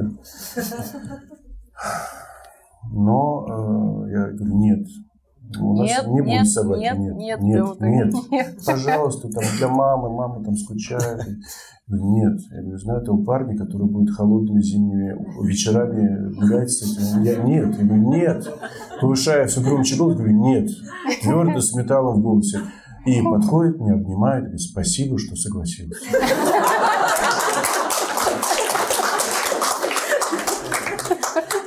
Женская мудрость. И теперь э, я э, тоже полюбил собаку. Я же не могу не любить ее, поскольку ее любит моя жена. Ну, конечно, это только ради тебя. Это мы эту историю еще рассказали Владыке Пантелеймону. Он говорит, а как это, а, так, а как вы это поняли, что он согласился? Я говорю, по его глазам. У него были очень добрые глаза. Я увидела, что он согласился. Чем отличается семья священника от обычной православной? Ой. Я не знаю. Мне кажется, У меня обычной православной нет. У меня одна семья. Но только, наверное, в худшую сторону просто все. Все то же самое, только еще хуже. Нет, ничего, батюшка, шучу. Это, мне кажется. Мы привыкли. Я не знаю. Ты знаешь, что сказать? Ну, я ну наверное, если серьезно, ведь больше ответственности. Вот тоже ты хотел сказать. Что а, вообще, надо сказать, что к православным все очень пристально относятся. Вот будет э, дом, там многоквартирный, многоэтажный, будет известно, что кто уходит в храм, и все грешки, недостатки, все будут всем известны. Обсуждаться, осуждаться и все прочее. И тем более, вкратно больше, если речь идет о священнике, ну, о семье священника. Если другие люди будут делать все, что им вздумается, никто даже замечать не будет. Ну, не знаю, мне кажется, может, степень ответственности. А так, э, на самом деле, э, священники, ну, как, не знаю, что призвание, конечно, дальше, что вы скажете, да, безусловно, ответственность, служение алтарю, но э, по большому счету семья есть семья. Ну, Пачка абсолютно правильно сказал, и действительно, ты живешь всю жизнь на виду, всегда. Пошел собака гулять в магазин или что, ты всегда на виду. И это откладывает очень... Ну, ты потом к этому, конечно, привыкаешь, но это откладывает э, такой отпечаток. Э, это очень большая ответственность, очень большая. Мы еще когда совсем молодыми были, поехали в Крым отдыхать, и подошла женщина, и вот она стоит, смотрит, Говорит, а нам так интересно, что попы едят. Меня так это поразило, но мы были еще совсем ну, как-то мало, да. И вот тогда я поняла, что очень интересно, что попы едят, особенно что... Э, прости, был случай, ты как раз, по-моему, Ваню носила, да, был пост. Ну, я курочку купил. А, э, надо сказать, что когда первая беременность была, ну, легко постилась, так вообще uh постилась. А второй, ну, ни в какую. Ну, вот просто невозможно. Вот, просто сознание теряет, не может, нужно белок. Вот. Ну, я стою, значит, в магазине, курочка у меня стоит в корзинке лежит. Мне подходит молодой человек, батюшка, а что в пост можно кушать? Я говорю, ну вот беременная жена курочку ест, а я вот сухофрукты. Нет, ну, нет, это, это же он сказал. Но ведь большинство людей же ничего не говорят. Они просто думают. Э, или, там... Ну да. О чем разговаривать на первом свидании? Обо всем. О недостатках. Ответ был. Нет, мне кажется, что э, вот я против формул и правил. Мне кажется, не надо формализовать все это. Ну, что на душе, о чем думаешь, по обстоятельствам. Ну, ну, мне кажется, здесь вот какая-то честность важна, и эмоциональная честность в том числе. То есть это же тоже важно. И бывают люди, ну, вот, э, мы, например, все эмоционально очень разные. Это одна из наших трудностей, а, что и очень эмоциональный такой фейерверк, а я наоборот. И э, вот мне кажется, нужно честным быть просто. Если мы хотим серьезным, нужно быть честным. Это не значит, что нужно совпасть на сто процентов, но как-то это не должно быть поперек. Вот, что просто я не могу с этим человеком время проводить, мне тяжело. Ну, ну какой брак будет из этого, если это невозможно? Э, поэтому о чем угодно. Не думаю, что нужно проповедовать. Евангелие. Э, там, чтобы не было очень важно, конечно, чтобы человек для верующего человека, ну, молодого человека, девушки, важно, чтобы их избранник был тоже верующим православным человеком. Это очень важно. Большие проблемы бывают. Просто невозможность глубоких, серьезных отношений, брака, если там верующий с атеистом. Но какое духовное родство, если для одного Христос жизнь, а для другого его просто нету, не существует. Ну, или там еще ну, не знаю, сложно. Мне кажется, искренность важнее всего здесь. Ну, то есть по максимуму быть собой. Не обманывать. Э, хотя, конечно, это сложно. Мы хотим всегда произвести впечатление, безусловно. Но как-то меру нужно знать, не перебарщивать. Потому что, знаете, как обманешь, потом... Я, не надо очаровываться, чтобы потом не разочаровываться. Спасибо большое за встречу. Подскажите, пожалуйста, вот продолжение, получается, этого вопроса. Насколько открытым нужно быть на первой встрече? Потому что а, вот откроешь все, и человек просто может убежать. Может быть, где-то не досказать, промолчать, перевести тему. Ну, например, вопрос про увлечение. Ты поешь в хоре, в церковном, по выходным. Вот а человек не воцерковленный. Или ты не знаешь еще, воцерковлен он или нет. Вот как-то говорить все или все-таки оставить на потом. Тоже вот недосказанность, она возможна? Спасибо. Ну, э, очень хороший вопрос, на самом деле. Я кратко скажу, что, э, безусловно, думать надо. Вот, но, э, но не обманывать. Я потом еще добавлю. Ну, по себе я очень открытый эмоциональный человек, я сразу же говорила все. Но сейчас, сейчас я, например, своему сыну сказала, что относись к... Была непростая ситуация, не надо рассказывать все. Ты можешь ранить, ты можешь обидеть. Если тебе человек дорог, подожди, не говори. А он тоже очень эмоционально, он говорит, что я должен все рассказать. Я говорю, нет. А, нужно быть простыми, прост, знаешь, как вот, не простые, простые как, как голуби, и нет, мудрыми, как да? змеи. Как змеи, да. Я говорю, иногда нужно и промолчать.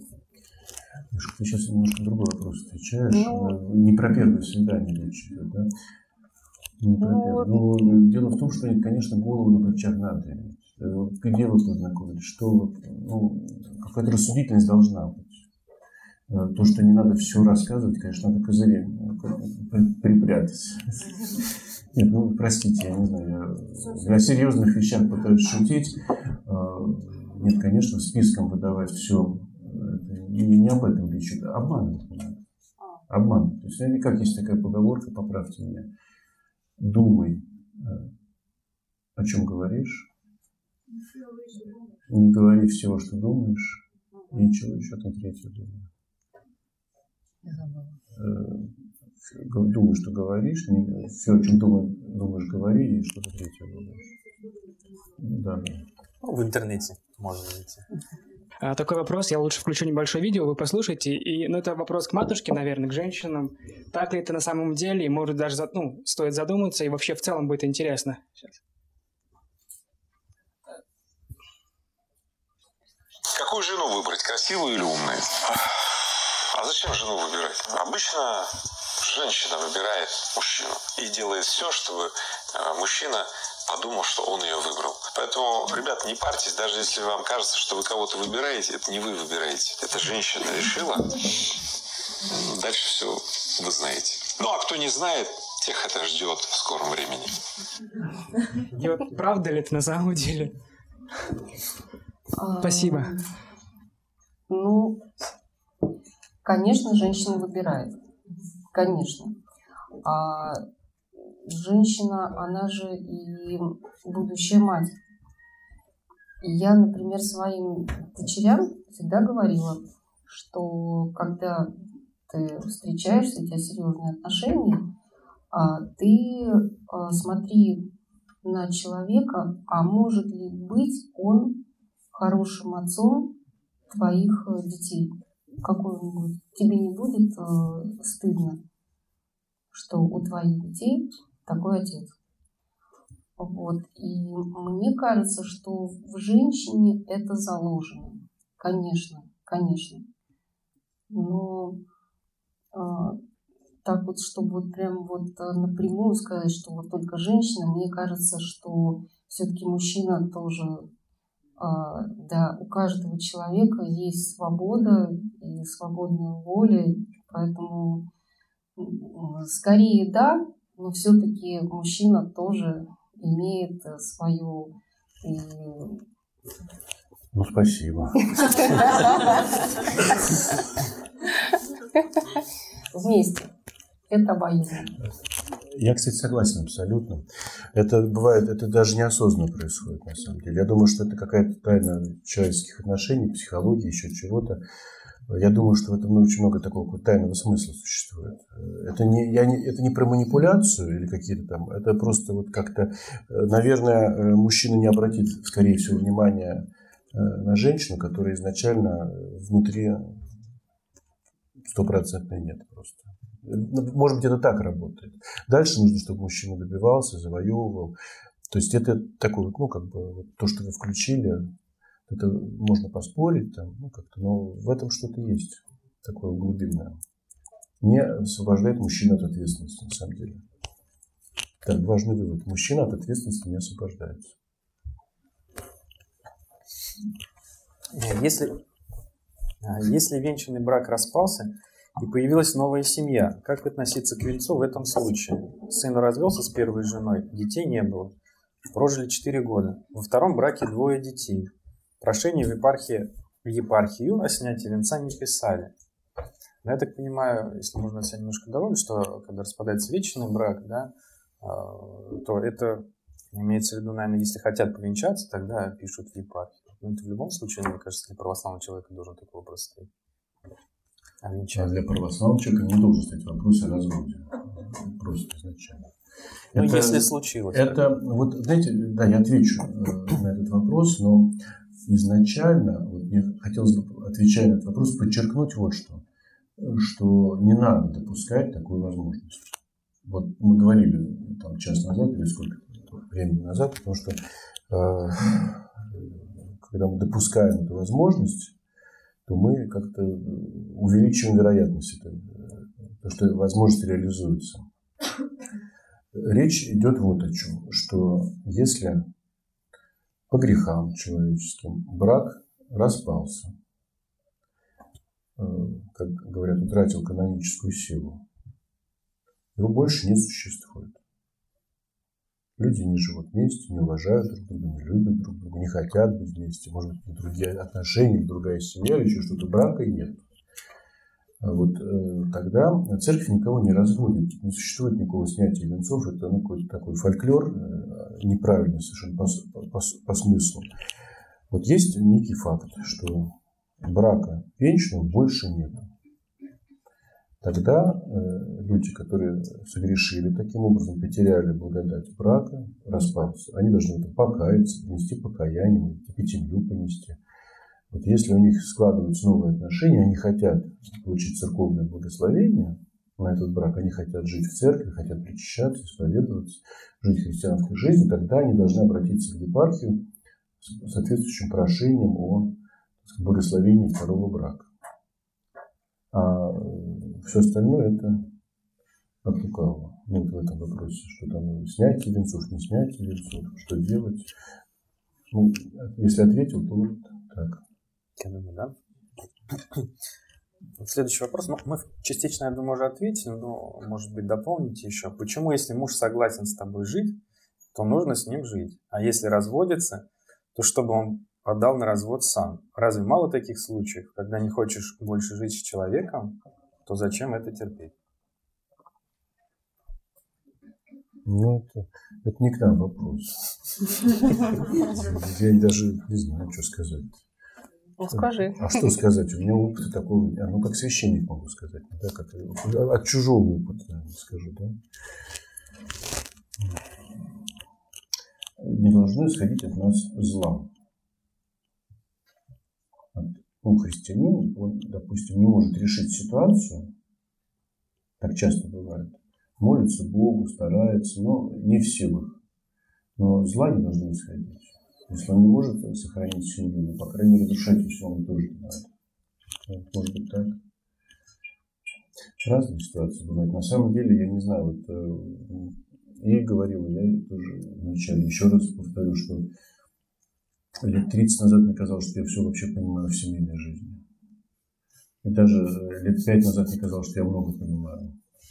А сейчас я понимаю, что я ничего не понимаю. Вот, все меньше и меньше. Чем дальше, тем меньше я понимаю в этом. Как вообще понять, стоит ли человеку после 50, у которого уже была семья и есть дети, жить дальше одному или стремить, стремиться создать семью? С одной стороны, хочется человеческого тепла, а с другой стороны, семейная жизнь однозначно возьмет большую часть времени от храма и изучения духовной литературы. Можно ну, хотя, наверное, это же можно совмещать. Да, можно вместе. Ну, не знаю. Мне э, хочется сказать, что это очень все индивидуально. Ну, не знаю, как ответить на этот вопрос. Кому-то лучше одному оставаться, кому-то лучше в брак вступать. Апостол Павел отвечает на этот вопрос. Я думаю, надо придерживаться его совета, что лучше жениться, чем разжигаться. То есть, если человек может жить один, и все хорошо, но пусть живет один. Если есть вот как бы реальный вопрос, то нам не надо жить в грехе, тогда нужно себе создавать. Ну, это индивидуально, знаете, это разные люди. Ну, это, наверное, нужно с духовником, если Нет, ну, по-хорошему это нужно, чтобы священник тебя знал хорошо, как-то торопиться не надо, помолиться надо. Ну, а можно опираться на Новый Завет, самые правильные слова апостола Павла в данном случае. Если ты хорошо живешь один, живи, если ты в грехе жить не надо. Достаточно ли для создания семьи того, чтобы избранник был хорошим человеком и одного с тобой мировоззрения? Насколько важны физическая привлекательность и влечение к человеку?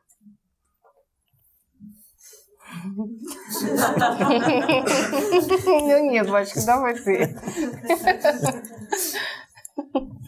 Важны. Вот я тоже скажу, что важны. Э, есть самое, есть, э, понимаете, есть иерархия ценностей, безусловно.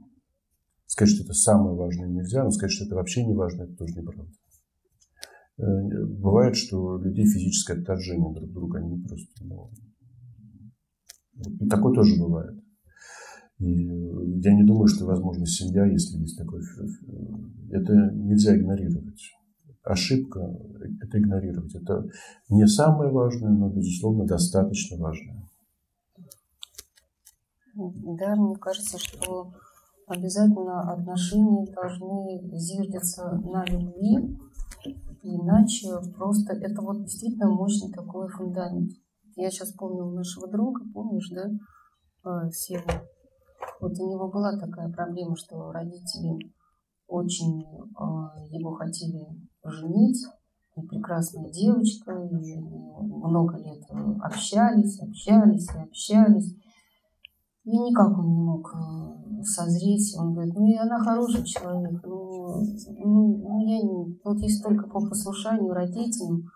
И они с этим вопросом поехали в Сергию Лавру и кого не помню. Отцу Кириллу. К отцу Кириллу, да?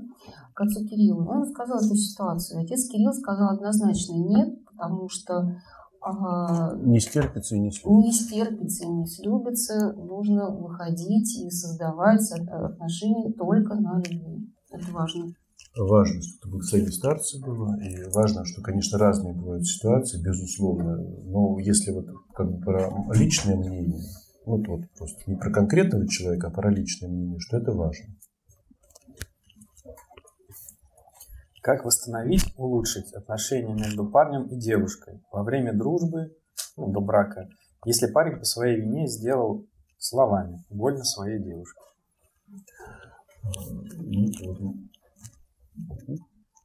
Мне кажется, что э, опыт преодоления конфликтов, ссор очень важен э, до, до свадьбы тоже. Потому что конфликты в той или иной степени будут неизбежны. И нужно их уметь решать. Поэтому ну, как, надо прощения просить, если виноват. Какие-то выводы делать. Я думаю, что это обязательно э, до брака. Знаете, даже вот, например, как бы все прекрасно не было, человек к свадьбе готовится, тут разномыслие. Э, где венчаться? Да. Серьезная проблема. Кто будет венчать? В общем, мы договорились до того, что я буду венчаться в Еловском соборе, а и в храме Анна Притича. Потом... А потом после венчания встретимся. Это, уметь налаживать, решать трудные ситуации, конечно, нужны ссоры. Конечно, я не знаю у моего духовника. Отец Алексей уступил. Он всегда уступил. А, ну, то есть важно, да, батюшка, чтобы всегда у нас присутствовал диалог и умение слышать и слушать друг друга. Обязательно. Дело в том, что я э, уверен, что очень многие конфликты в семьях э, происходят, потому что люди реально не, не, не слышат друг друга, как будто бы на разных языках говорят. Иногда много лет прожили вместе, и вдруг вот, ну, вот выясняется, что просто не знаем друг друга. Ну, ну, ну, не знают, может, изменился человек, и обстоятельства новые как-то проявили человек, но реально нужно уметь разговаривать. Уметь разговаривать, слышать друг друга обязательно А нормально ли выбрать из нескольких мужчин, или сразу должно быть понятно, кто твоя родственная душа? Чисто женский вопрос. Ну, ну, в нашей ситуации мы уже не один раз говорили, что мы э, сразу же как-то поняли, что мы родственные души, и чем больше мы общались, тем больше мы это понимали. А, и, конечно, было бы идеально, когда ты познакомился, ты это сразу понял. Но это не всегда так бывает. Нужно все-таки время, чтобы человек открылся во всей своей красе, в полной мере. И тогда Э, может быть очень приятно, что а вдруг оказалось, что это именно тот человек и твой, твоя половинка, и вы смотрите в одном направлении. Вот все равно это покажет, все покажет время. Вот, кстати, сейчас пренебрегают этим, но чтобы э, действительно э, присмотреться нужно друг к другу, повстречаться. Вот э, отцы, священники, часто говорят, что год. Нужно повстречаться год. И я действительно думаю, что это правильно. И я даже вот сейчас э, смотрю, у нас младшая дочка э, встречается с молодым человеком, и они давно уже встречаются, и первый год щепки просто летели, они так ругались, оба плакали. И, мне так было от этого больно, потому что хорошие ребята, и они действительно пара. А, и вы знаете, они вкладывали в свои отношения. Я очень им, ну, дай бог, чтобы у них, конечно, все это получилось, а, но они нашли друг другу подход, они перестали ругаться, но они вкладывались в свои отношения. А так э, один со слезами, другой со слезами, дверями хлопают, уходят, потом ты начинаешь сам переживать, потом опять приходят, и вот это вот все по кругу. Но научились. Поэтому все, все э, время, все покажет время. Близкий человек, не близкий, это нужно подождать. Так выбирать можно или нет? Выбирать? Ну. То есть у кого-то есть проблемы, у кого-то нет, ни, у кого нет ни одного жениха, а у кого сразу три. Большие. Десять. Да. А можно чуть-чуть дополнить? А вот матушка говорила, мне кажется, еще тоже вот это хорошо, у кого есть такая возможность, у кого есть родители, и у кого уже, да, там сформирован, ну, скажем так, хороший брак, и когда можно посоветоваться, мне кажется, тоже очень важно. И э, нужно, нужно, наверное, да, то есть э, обращаться к родителям, как-то их советы спрашивать, благословения и каких-то подсказок. Все-таки у них опыт есть.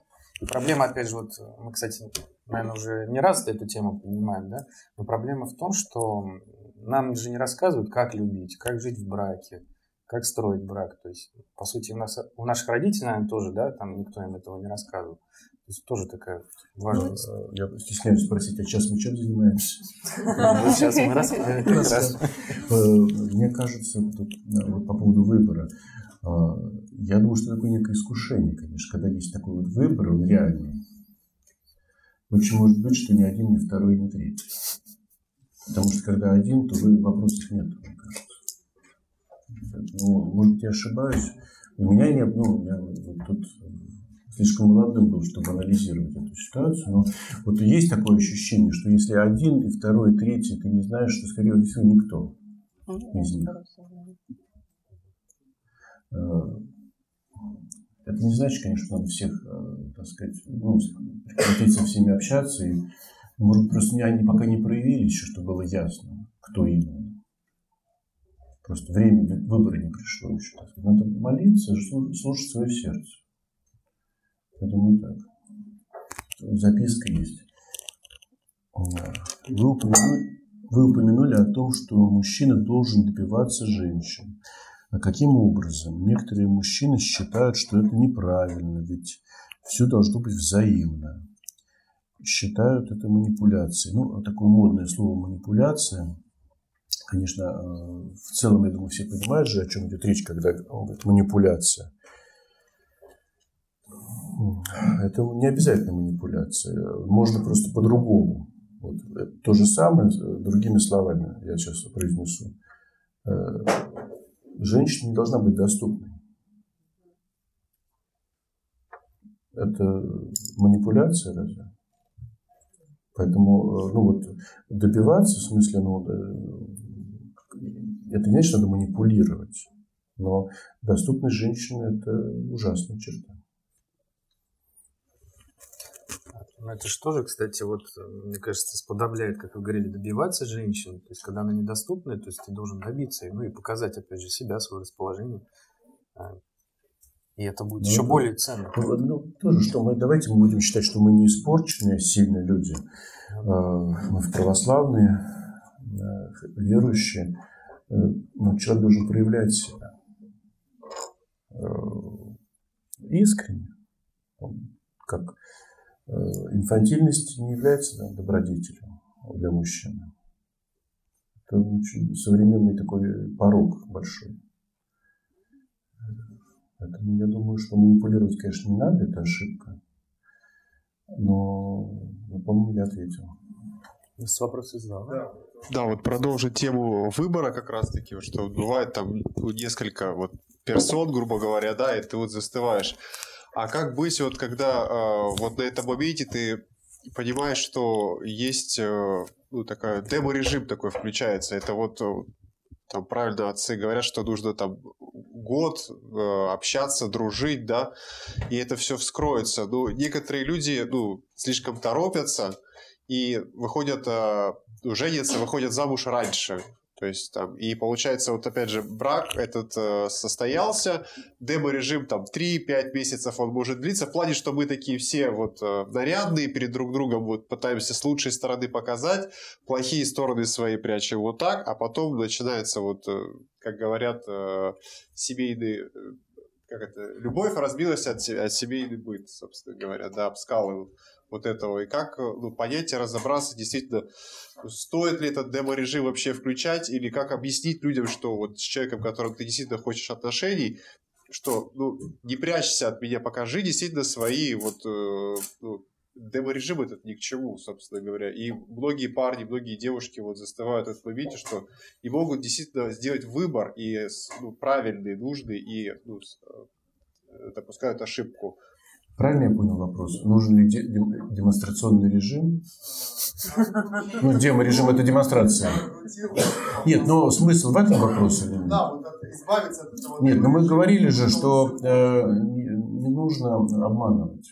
Нужно, если у нас есть намерение, серьезные отношения, нужно как бы пока, ну, проявиться. Потом опять, знаете, э, очень помогают общие дела какие-то. Даже, как это не банально звучит, подготовка к свадьбе. Столько всего вскрыть может. И как к маме относишься, как к родственникам относишься. Ну, вообще, то есть, нет, конечно, нужно цель э, встречания, узнавания, это поглубже друг друга узнать. И в том числе недостатки. И в том числе научиться мириться. И с недостатками друг с другом. Ну, не, ссорясь, э, преодолевать этот ну, ссору. Вот супруга хотела добавить еще что-то. что Нет, просто бывает так, что... А... Он не работает, да? Бывает так, что ты сам, что ты сам просто включаешь демо-режим, думаешь, что ну все, теперь новая жизнь, я буду таким всегда. Ты не, и не обманываешь, вы говорили про обман, но ты не обманываешь, ты искренне такой, а потом что-то становишься не такой через там сколько-то месяцев. Как, как тогда быть искренним? Если ты искренне думаешь, что ты уже поменялся.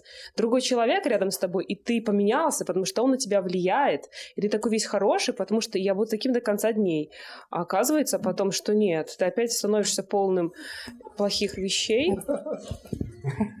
Ну, это очень хороший вопрос. Это называется искренний самообман. Искренний не обман, а такое искреннее заблуждение. Но мы верующие люди, мы знаем, что у нас есть страсти, которые проявляются в грехах. Мы ходим в храм, исповедуемся, причащаемся, боремся с грехами, страстями. Это задание. То есть э, то, что мы примерно понимаем, как э, должна выглядеть улучшенная версия меня, и пытаемся это изобразить, ну, наверное, это хорошо, это некая наша такая ближайшая цель, к чему стремиться. Ну, не знаю, мне кажется, что Э, то, что вы сказали, это правильно, это действительно так и бывает. Мне кажется, что я э, вот теперь такой буду. А потом оказывается, что от себя не увидишь, какой есть, такой есть. Ну, еще, еще мне кажется, что очень важно э, быть э, в семье добрым примером. То есть, э, конечно, там можешь быть и гневливым, и ленивым, но э, хочется меняться в лучшую сторону ради своих близких, даже ради своих детей. И это очень важно, потому что жизнь, она многогранная, и ситуации бывают очень э, разные, но важно, чтобы твой близкий человек тобой гордился, чтобы ему не было за тебя стыдно. И ты стараешься вести себя, ну, ты работаешь, ты действительно над собой работаешь. И важно, чтобы дети тобой гордились. И чтобы они сказали, а вот моя мама или вот мой папа. Это очень хорошая мотивация меняться в лучшую сторону. А может так и сказать? Я фантазирую сейчас. Просто этот вопрос очень как-то так показался хорошим очень. Потому что, конечно, я вот с тобой совсем другой стал, другая. У меня вообще я злая, раздражительная, ленивая и все. Вот. Но с тобой я хочу быть лучше. Я стараюсь, и вот у меня пока получается, не знаю. Вдохновляй меня и дальше. Я не знаю, я фантазирую. Но мне кажется, очень важно разговаривать. Просто разговаривать, чтобы вот если люди научатся слышать друг друга, понимать друг друга это ну, практически все можно как-то разрешить. И тут тебе вопросы отдали. Я... А, а еще очень важно, а, наверное, хочется соответствовать, когда ты понимаешь, что у тебя прекрасный супруг, умный, образованный, добрый, тактичный, интеллигентный, то ну, ты начинаешь Тебе хочется соответствовать, и ты к этому стремишься. Я все время думал, что я должен соответствовать. Так, вот тебе вопрос задали очень сложный для меня. Как, э, нет, э, тебе вопрос. Как смириться, если мужчина много работает, уделяет мало времени? Ой, Хороший вопрос матушки. На самом деле это очень тяжелый вопрос. И смириться с этим бывает очень сложно. И в нашей жизни были разные этапы. И я помню, когда мне было очень тяжело, и я просто рыдала, что моего мужа нету, и что я одна, и меня заедает быт, и у меня маленький ребенок, у меня нет здоровья, у меня ничего нету, а мой муж там, и я его вообще не вижу, и спасите, помогите, караул. А потом как-то думаешь, ну это же общее служение, если я сейчас буду предъявлять претензии, там, ругаться, истерить, э, что тогда будет? Я, придет мой муж уставший, а я начну вот ему высказывать, там, расстраиваться, что-то требовать. А, понимаешь, что это общее, общее служение, смиряешься, принимаешь, терпишь. Иногда сил не хватает, правда. Иногда начинаешь и, и роптать, и ругаться, и отец Алексей Бедный тоже, конечно, получает от меня, потому что я говорю, я же женщина, я хочу внимания, ты что? Вот почему я... Э, вы знаете, мне кажется, что... Ичка, прости, я тебя отнял микрофон не просто. А, наверное, смириться с этим, правда, трудно очень. Но э, направление такой мысли, что нужно разговаривать. Есть разница я женщина. Сколько можно меня игнорировать? Пам-пам, и претензии там. Ну, претензия. Информация сказана с претензией. Или, э, сказать, мне трудно. Мне хотелось, чтобы ты мне помог. Ну, не знаю, отпусти меня куда ну, когда маленькие дети там, допустим. Давай куда-нибудь. То есть, как бы можно одно и то же мысль сказать либо с претензией, либо поделиться своей, так сказать, печалью. Своей. Я уверен, что любой мужчина на претензию отвечает плохо всегда. Взаимные претензии, ну, как бы, же не святые, или взаимные претензии, или там обиды, или там не понимаешь. Вот. Э, а если женщина, ну и наоборот, я уверен, что это абсолютно симметрично, здесь нет разницы. Если один из супругов говорит, мне вот это трудно, давай что-нибудь с этим, что-нибудь пытаемся изменить. А, потому что это ведь происходит часто не намеренно, не то, что ну, вдруг так получилось, что там на работе, я сейчас даже про священство не говорю, просто ну, какой- какой-то проект, какая-то, какие-то обязательства, какие-то, ну, навалилось. Это же не специально. Так просто потом другое, третье. Привыкли люди к этому. То есть это вдруг, не вдруг произошло, это постепенно. Поэтому нужно поговорить об этом. Но только не с претензией, а именно, что, что будем делать. Я вспомнила, если брать, э, взять нашу семью, то у нас были разные жизненные этапы. Когда дети были маленькие, я была вся в детях и с детьми, и это было тяжело. А, конечно, там и ропот был, ну, и старалась как-то принимать это, и как общее служение. А вот когда выросли дети, и у меня появилось свободное время, а, мы просто стали вместе. Вместе в храме. И я вспомнила, что когда приехал Владыка Пантелеймон, и кто-то там сказал, что вот, э, там, давайте, а, что-то про матушку, и вот она сидит дома, она ждет. Владыка так посмотрел, говорит, это какая матушка сидит дома ждет, говорит, а по-моему, говорит, она не ждет, по-моему, они всегда вместе. Потому что действительно, а, с одной стороны, разговаривать, а с другой стороны, ведь это же может быть общее твое дело, твое общее служение, и Ну вот если взять на, как бы, а, на пример нашей семьи, вместе в храме, интересуемся, проговариваем все, переживаем, вместе там как-то участвуем в нашем и строительстве. Наш храм новый. Это очень сильно объединяет и даже как-то спасает.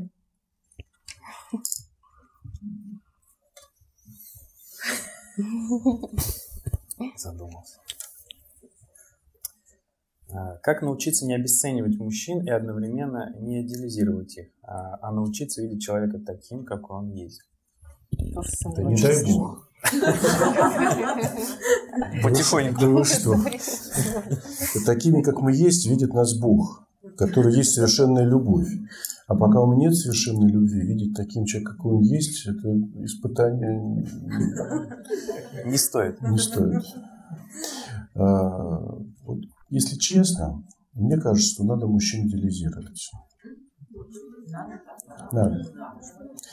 Мы такие слабые, немощные, что если нас не вдохновлять, то мы ничего не можем. А если нам говорит какой-то молодец, как ты хорошо придумал, замечательный, самый лучший, то мужчина, он может горы свернуть. Ну, понятно, что, наверное, у всего есть мера, какие-то рамки должны быть. То есть нужно как-то все-таки... Мужчина же тоже не совсем идиот. Нужно понимать, если перебарщивать, то он может и не поверить. Вот. Но э, все-таки, мне кажется, добрые слова говорить лучше, чем знаете, как вот, что э, милосердие выше справедливости, любовь выше справедливости, э, любовь выше правды, да, говорят. Поэтому, э, если мы хотим хороших отношений, чтобы мужчина вдохновленный летал, и вот нужно, конечно, Вдохновлять. Нужно, я не думаю, что, знаете, жена все равно критик, конечно, будет. Вот помните, вначале Бог даст не хорошую жену, а полезную все равно э, жена так или иначе будет, ну, как бы в супружеских отношениях будет проявляться то, что мужчина, ну и наоборот, это все симметрично, будет видеть на недостатки. Но если жена будет еще вслух об этом все время говорить, то это, ну, я очень не люблю, когда меня критикуют справедливо. Вся критика абсолютно справедливая, просто это невыносимо тем более невыносимо. Понимаете? Если критиковали бы несправедливо, я бы, ну, женщина, ну что сделаешь? А ты, конечно, справедливо критикует. Нет. мне кажется, здесь по, по любви должно быть все. То есть, вот, опять же, мужчины тоже разные. Кому. Мне кажется, вот одобрять мужчину важно, это его вдохновляет. А, мне кажется, не зря, да, говорят, ну, такая поговорка есть, у великих мужчин великие жены. Да. У нас вопрос из зала. Все работает, да? У меня как бы простой вопрос, и вашего мнения хочется услышать, на самом деле. О, э, наверное, вот у нас э, семья – это два человека, да, все-таки, да, и вот, наверное, существует два, три основных типа э, взаимоотношений. То есть, это когда две стороны друг друга полностью не понимают, никакого понятия о смирении, прощении, то есть, ну, полный там о, трэш э, в голове. Э, то есть, я не буду про вас об этом спрашивать, это понятно. Меня больше интересует вопрос вот двух следующих да, типах отношений. Это когда из двух сторон одна сторона, допустим, э, имеет понятие какое-то, да, сложившееся у себя в сердце о смирении, о прощении, о понимании, как бы, да, о в принципе, желание прощать, да? И стоит ли как бы вот этой стороне, которая, в принципе, готова к этому, да, э, терпеть, э, так скажем, всю свою жизнь, да, как вы говорите, у православных как бы э, о разводе не говорят, да, стоит ли второй стороне терпеть, и это, это вопрос по второму типу отношений. К третьему типу отношений понятно, что две стороны, это идеальный, наверное, вариант, когда у обеих сторон как бы одинаковые понятия, как бы, да, смирение и а, а, терпение, а, любви, да, то есть понятно, что они живут в унисон, как бы не все хорошо.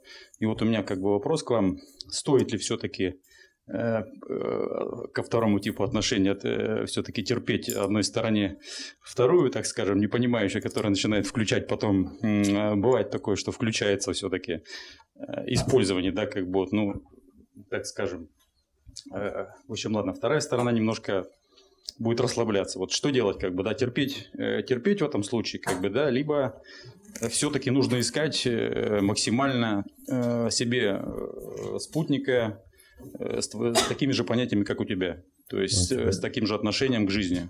Есть что сказать? Мне кажется, что если вы уже создали семью, значит, вы как-то все-таки нашли что-то друг в друге, и у вас э, есть чувства. А, я всегда считаю, нет, я вот не, не переубедишь в этом, что а, обязательно надо пробовать, обязательно сохранять отношения, обязательно надо терпеть, и нельзя разрушать. Свою жизнь, семью нужно стараться созидать. Но сегодня человек, вот он не понимает пока, но нет у него смирения, нет у него понимания. Но ведь любовь творит чудеса. И, а потом, может быть, когда-нибудь человек изменится и ситуация изменится. Поэтому я только за то, чтобы э, покрывать любовью, молиться и все-таки созидать, не, не разрушать семью.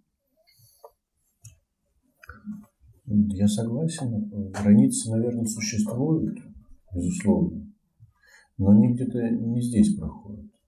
Есть какие-то запредельные случаи, когда ну, терпеть нельзя. Ну, можно, я даже конкретные примеры приведу. Там, допустим, э, ну, муж, мужчина или женщина, неважно. Ну, мужчина это чаще как-то пьет, бьет, и, все, ну, и просто жизнь с этим человеком, она разрушает реально жизнь детей, ну, все. Ну, конечно, есть границы терпения.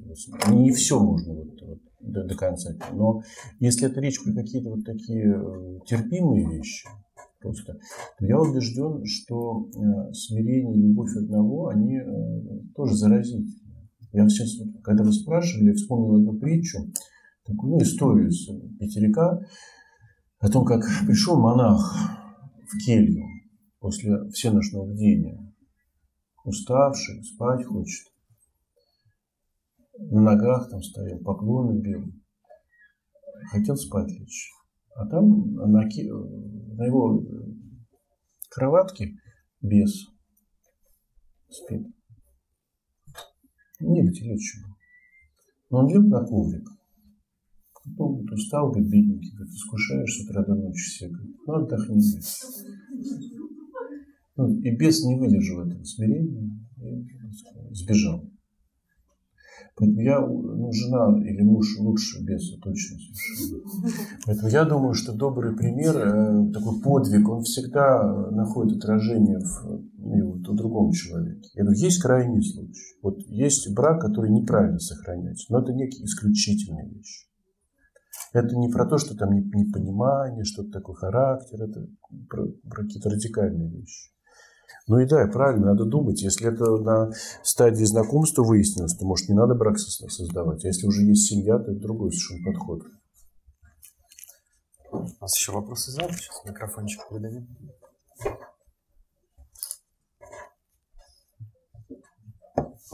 Вопрос а по поводу уверенности при знакомстве с девушками. Как, ну, как правило, например, вот я сейчас себя немного скажу, что я, ну, я не уверен, например, при знакомстве с девушками, и, как правило, у девушек включается такой, знаете, релизный интерес, ну, ну, допустим, к моей персоне. А, и получается, у Господа же все просто, да, можно же проявить девушке доброту, мужскую нежность в плане во взгляде, там, ну, мы не говорим там какие-то социальные прикосновения. Но вот если я не уверен, например, мне девушка понравилась, я подошел, ну, не уверен, голос дрожит просто безумный, но я понимаю, что он мне понравилось.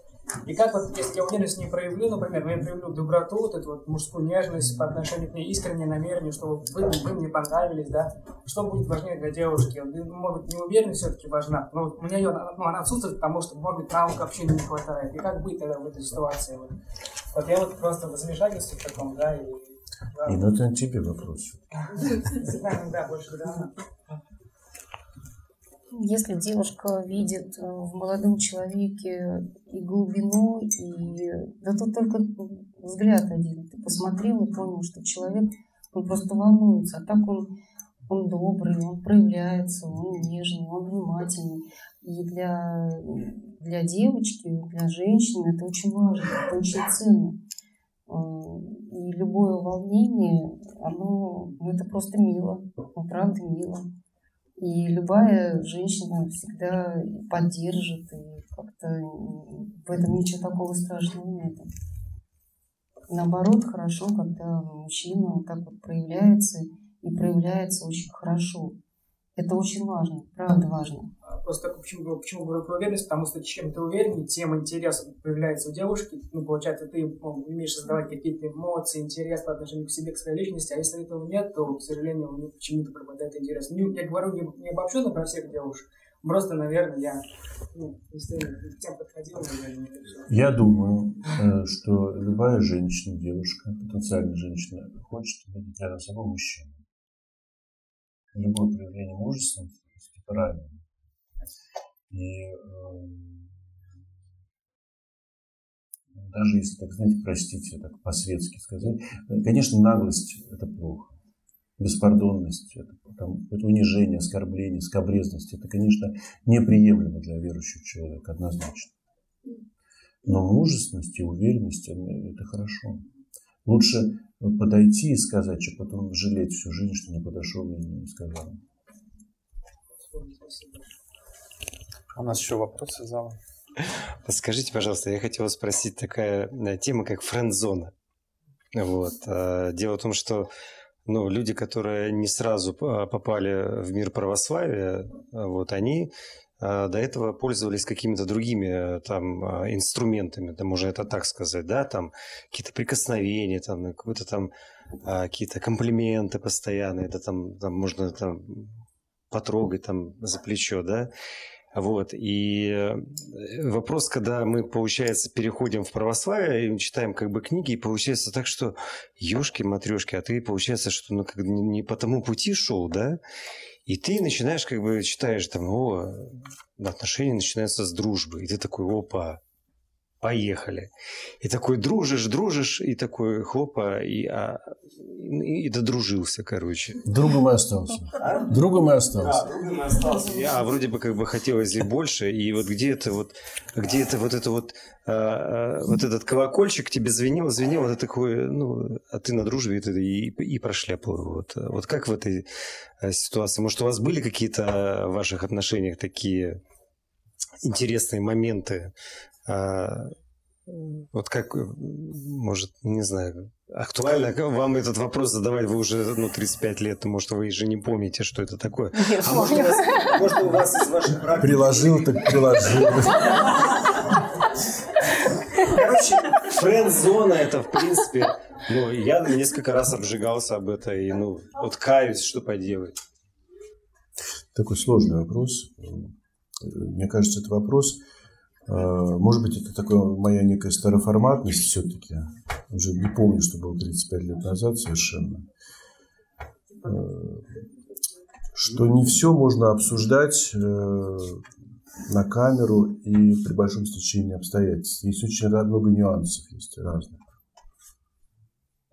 Есть некий идеал чистоты, целомудрия, который мучит нас Евангелие, церковь которым нужно стараться соответствовать и воспитать так детей, и церковные дети. То есть, ну, есть разница, когда человек приходит в православие, христианство с этим опытом, может быть, с опытом э, не только брака, но и развода. И э, там девушка, которая из верующей семьи училась там в воскресной школе, с младенчества причащается, это все-таки очень разные истории. Поэтому э, я не могу вот так, знаете, сказать, да все можно. Да что вы, 21 век, это так нельзя сказать. Целомудрие должно быть. Но целомудрие для девицы, которая действительно в чистоте воспитывалась, росла, это одно. Если, допустим, у людей был, э, ну, уже дети, может быть, развод или еще что-то, э, это не значит, что нужно или там можно вступать в отношения до брака, если неверующие люди. Но это другая ситуация. Нет, просто э, вот, эта фаза отношений, да, когда мы пытаемся начать с дружбы. И мы вот... Да никто вот... с дружбы не пытается начать. А? Во многих книгах написано. Но э, это есть дружба, а есть дружба. Ну какая дружба?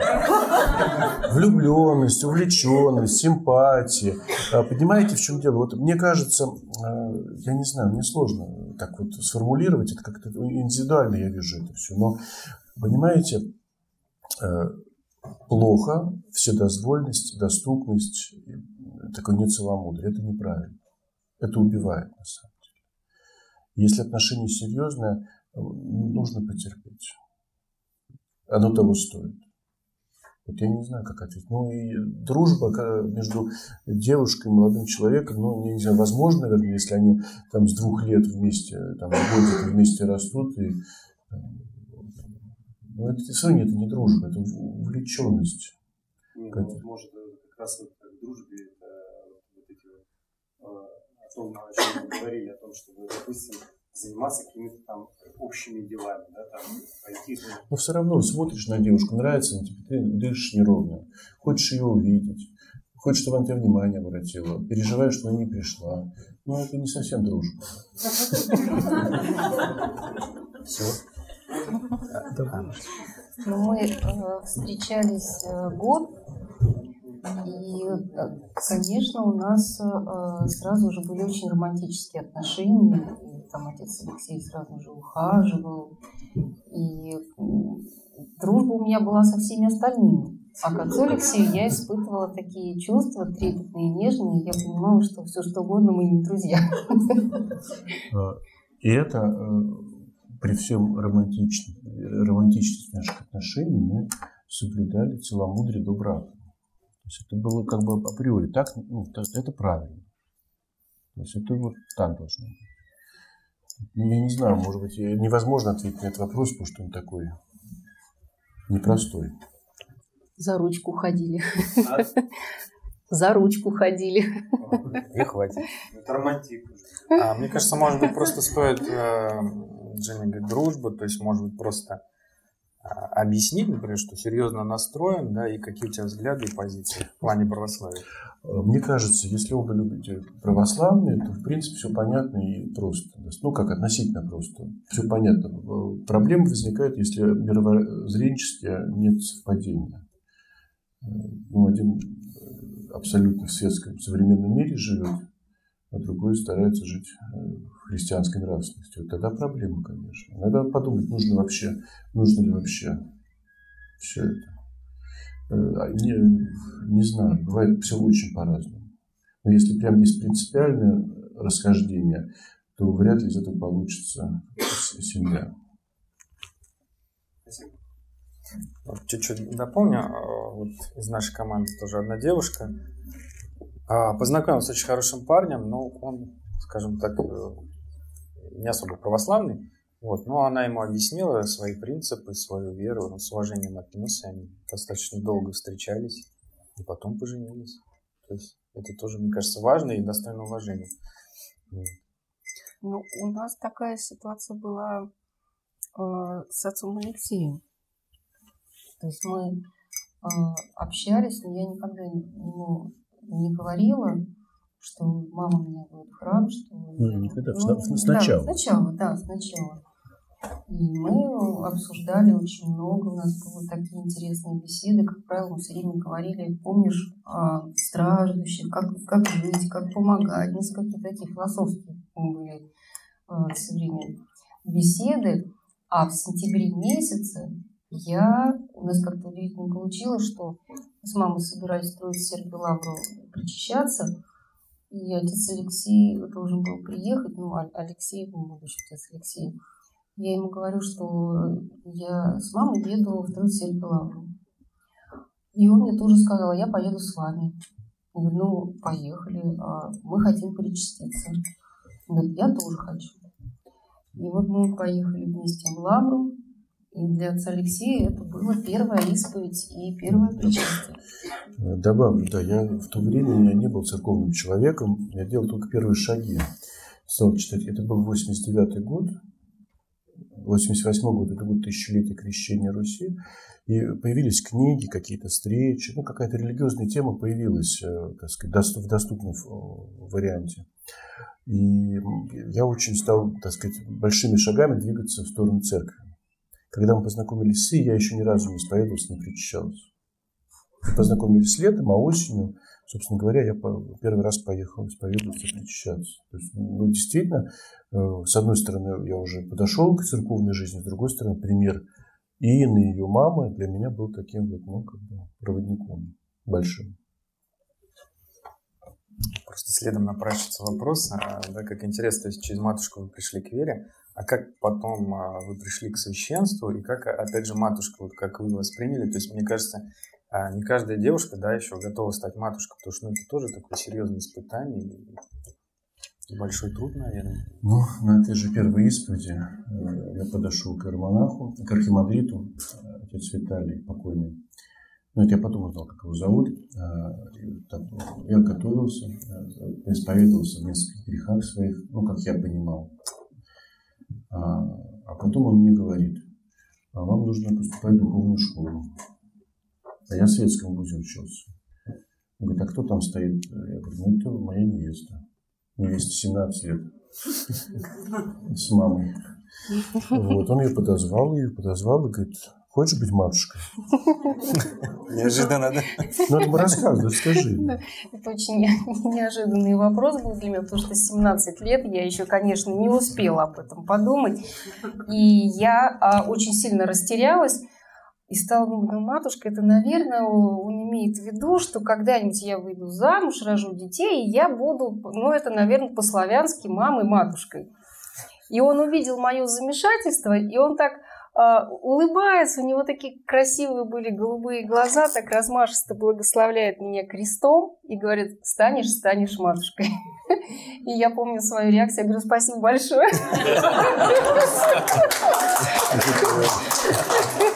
А, мы об этом забыли лет на 10-15. Я уже, когда, собственно, стал священником, мы вдруг вспомнили эту историю поехали к отцу Виталию, ты еще жив был, рассказали. Угу, да. вот. Ну, мы два раза его видели вот тогда, и потом вот спустя там лет да. 10, там, 15. Вот не, необычно это было. А, ну, я учился в светском вузе, а, и где-то на третьем-четвертом курсе я понял, что я ошибся, конечно, с выбором вуза как раз мы тогда познакомились с Ией, я стал ходить в храм, и у меня как-то, ну вообще даже не религиозное, как думаю, гуманитарное, может, образование получать. То есть я как понял, что я ошибся, я стал тяготиться вузом. Но я его все-таки закончил, слава богу. Вот. Но э, потом начались вот эти 90-е годы, ну, собственно, в начале 90-х это все было. Э, духовнику передали храм для восстановления, да. стали помогать. Был 92 год. Ну, вот Собственно говоря, в 93 году меня в диакона руку положили. Все же довольно-таки много времени прошло. В 92 в 93-м диакон, в 95-м священник. То есть это как-то вот было на таком волне выцерковления и э, именно восстановление новых храмов. Ну, не новых, вернее, восстановление порушенных храмов Москвы. Вопросы зала. Сейчас, секундочку. Оператор. Ну, не знаю. Как хотите. Ну, все тоже. Ну, как хотите. Смотрите как. Здравствуйте, Здравствуйте, батюшка. Я хотела задать такой вопрос. А, допустим, встречаясь человека, да, а, просто не раз такая ситуация со мной была. Я не могу понять, как бы для себя, что это. К примеру, встречаешь человека, все думаешь, оно. А, и, к примеру, едешь до Дивеева, и, раз, и когда по приезду обратно уже расходишься с человеком а ты как бы в отношении все хорошо, и как бы и все, и свадьба. И раз какие-то происходят, ну, препятствия, причем испытания после Дивеева, потом а, ты как бы проходишь такое испытание, там, ну, уныние, депрессия, через, там, через какое-то время мне как бы вот на своем пути встретился человек очень верующий, там, родитель верующий, там, там с родителями познакомился, все, замуж, там все звал и так далее. И вот свадьба, венчание опять и так далее. И тут как бы вот с человеком хотели там ехать венчаться в Дивеево, даже вот там хотели храм восстанавливать. Ну как бы вот человек хотел как бы поступать в семинарии. И опять э, какие-то ну, препятствия, да, все там вот просто так как бы расстаемся, да, и, э, и все. Вот именно как будто не допускает Бог вот после Дивеева вот. Может быть, я не знаю, почему просто интересно. Можно я не буду предполагать, что вас Господь к монашеству призывает? Нет, это сложно. Ну, именно какие-то препятствия после Дивеева. А вы попробуйте в опыте поехать.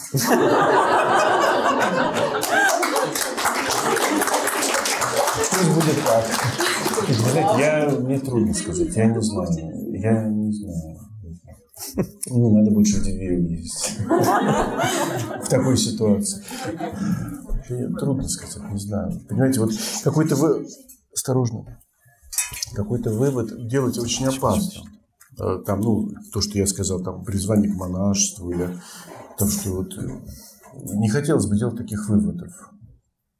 Но есть промысел Божий, если так случилось, может быть, цит не ваш человек просто был. А когда вы сугубо помолились, это так, так или иначе вскрылось. Вы готовы, хотите вступить в брак. Тот человек готов вступить в брак. Вроде все хорошо. Ну, вроде. На самом деле нет. На самом деле просто Господь отвел. Ну, под чего-то. Просто мы же молимся, слушаем свое сердце. Я не знаю там почему, что не так пошло. Ну, что-то пошло не так, там, передумали вы и он, не знаю, какие-то обстоятельства изменились. Ну, пусть будем думать, что это промысел Божий. Вот. Как-то вот не хотелось бы каких-то окончательных, однозначных выводов делать, что ну, что-то там ну, не ваш человек, наверное. Не, вот есть Я версия? тоже так думаю, да. У нас еще вопрос из зала был. Здравствуйте, я бы хотела задать такой вопрос. Вот э, сейчас, я думаю, это очень актуальная такая ситуация. А что делать, если расходятся гражданские позиции и политические взгляды? Если это не малознакомый, а, ну, то есть потенциальный человек, который тебе нравится? А, Простите, вопрос на вопрос. А что делать, если муж с женой прожили 30 лет, они сходятся в политических взглядах? Не, мы сходимся пока. Повезло. Ну, так, в основном, в основном, не во всем, в основном. А, знаете, у меня есть подруга очень хорошая, и вот они не сходятся в политических э, взглядах, у них прекрасная семья, но они нашли для себя очень хороший они, э, выход. Они вообще эти темы не обсуждают. Они обсуждают все, что угодно, но вот эти острые темы, которые могут привести к ссоре, они не поднимают. А Однажды они очень сильно поругались и поняли, что их отношения гораздо важнее, чем вся вот эта вот политика, в которой мы, а, по большому счету, не очень-то все разбираемся. И вы знаете, все замечательно, все хорошо, потому что э, важно же сохранить мир. Мир в сердце, в душе, в семье. И раз э, это может быть при, привести к ну, значит, эту ситуацию лучше не обсуждать, потому что мир всегда важнее. А потом мнение же может поменяться. Сегодня он так думает, потом он по-другому будет думать. Я согласен. Э, Знаете, вот мне кажется, гораздо более важный вопрос – это не политических взглядов, а религиозных. Я э, понимаю, что браки бывают разные, и православный человек – это не значит хороший человек, и не православный – не значит плохой человек. Но у меня реально вопрос, а как можно э, верующему человеку быть в браке с атеистом? ну, уже говорил да, об этом. То есть, если в принципе, это, ну, или там, ну, если принципиально фундаментальные такие расхождения. Политические расхождения, мне кажется, не настолько фундаментальные. Все-таки это про временную жизнь, а тут про вечную. Что, потихоньку будем а, завершать? Больше нет вопросов. Ну, давайте еще один напоследок зададим. Образ православной женщины, жены. Матушка. Это тебе надо говорить. Вот. Вот и ответ.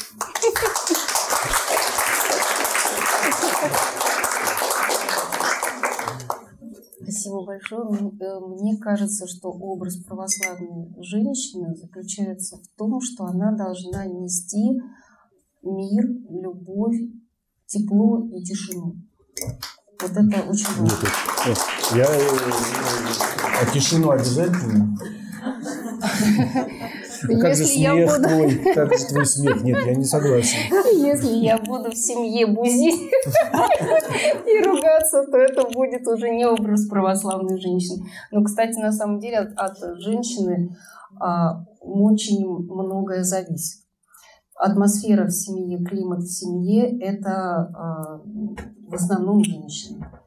Поэтому а, важно, очень важно любить и, наверное, принимать все со смирением. Со смирением, да. Любить и смиряться. Если я все равно не против тишины. Если я не буду слышать твоего смеха, я, я против. А, я хочу поблагодарить отца Алексея, матушку Ей за то, что вы нашли время и смогли выбраться на такую замечательную беседу, мне кажется, очень полезную для всех нас. Хочу поблагодарить отца Иоанна за такое гостеприимство и э, за такое радушие вот, каждого из вас, друзья, что вы нашли время, что вы пришли, несмотря на погоду, на расстояние и так далее. Вот, очень рад был всех видеть. Всем большое спасибо и скажите. А, еще батюшка, подождите. Отец Алексей, наверное, не знает об этом, потому что по его сегодняшней беседе видно, что человек проникновенный, а может быть отчасти прозорливый. Но был такой случай, э, что побудило меня э, с батюшкой близко пообщаться. А я перед батюшкой был должником. Однажды смотрел передачу с отцом Алексеем и ну, стараюсь смотреть опытных священников для того, чтобы напитаться опытом а, и как-то это все перенять. И был очень каверный вопрос задан на одной из передач а, а по поводу вот ситуации, которая у нас сейчас в стране. Я говорю, как же так, церковь благословляет на войну? И я помню ответ отца Алексея, он говорит, церковь, церковь не на войну благословляет, а церковь с народом. И вот такой ответ глубинный, который, ну, сразу же он вошел в сердце, и думал, как, как это все просто. И, представляете, на следующий день я иду из храма, это было под воскресенье, всеночное бдение, и меня вот здесь на, на перекрестке основная женщина задает мне точно такой вопрос. Как же так? Как же так? Вот вы там, а идет, вот священник идет, вот, церковь говорит, а я отвечаю, церковь с народом. И я понимаю, что все, я перепачкать должник, должник. И когда мне предоставили список, Э, из множества священников, а там порядка 60 э, персоналей, которые можно позвать сразу же. Отец Алексей, матушка Ия. Все. Я должен ответить э, на добро добром. Поэтому, отец Алексей, очень благодарим за эту радость и встречу. Мне вот, кстати... Спасибо. Я помню эту передачу, там, если точнее, там, знаете, как спросили, почему церковь поддерживает войну. Ну, а я сказал, что церковь поддерживает людей. Да. Ну, смысл абсолютно тот же самый. Спасибо, батюшка, очень приятно.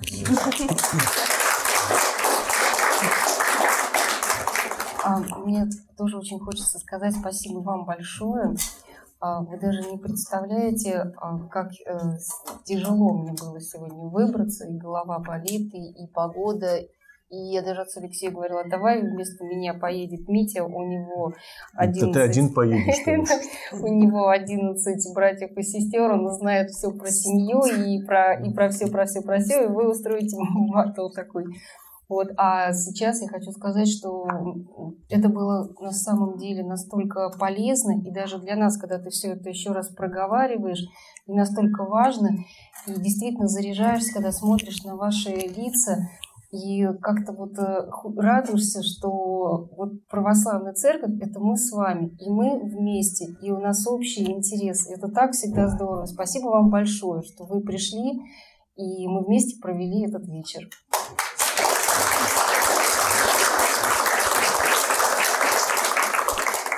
А, видите, опять так все промыслительно получилось. А я еще так удивился, думаю, почему вот отец Иоанн именно вот выбрал отца Алексея с матушкой.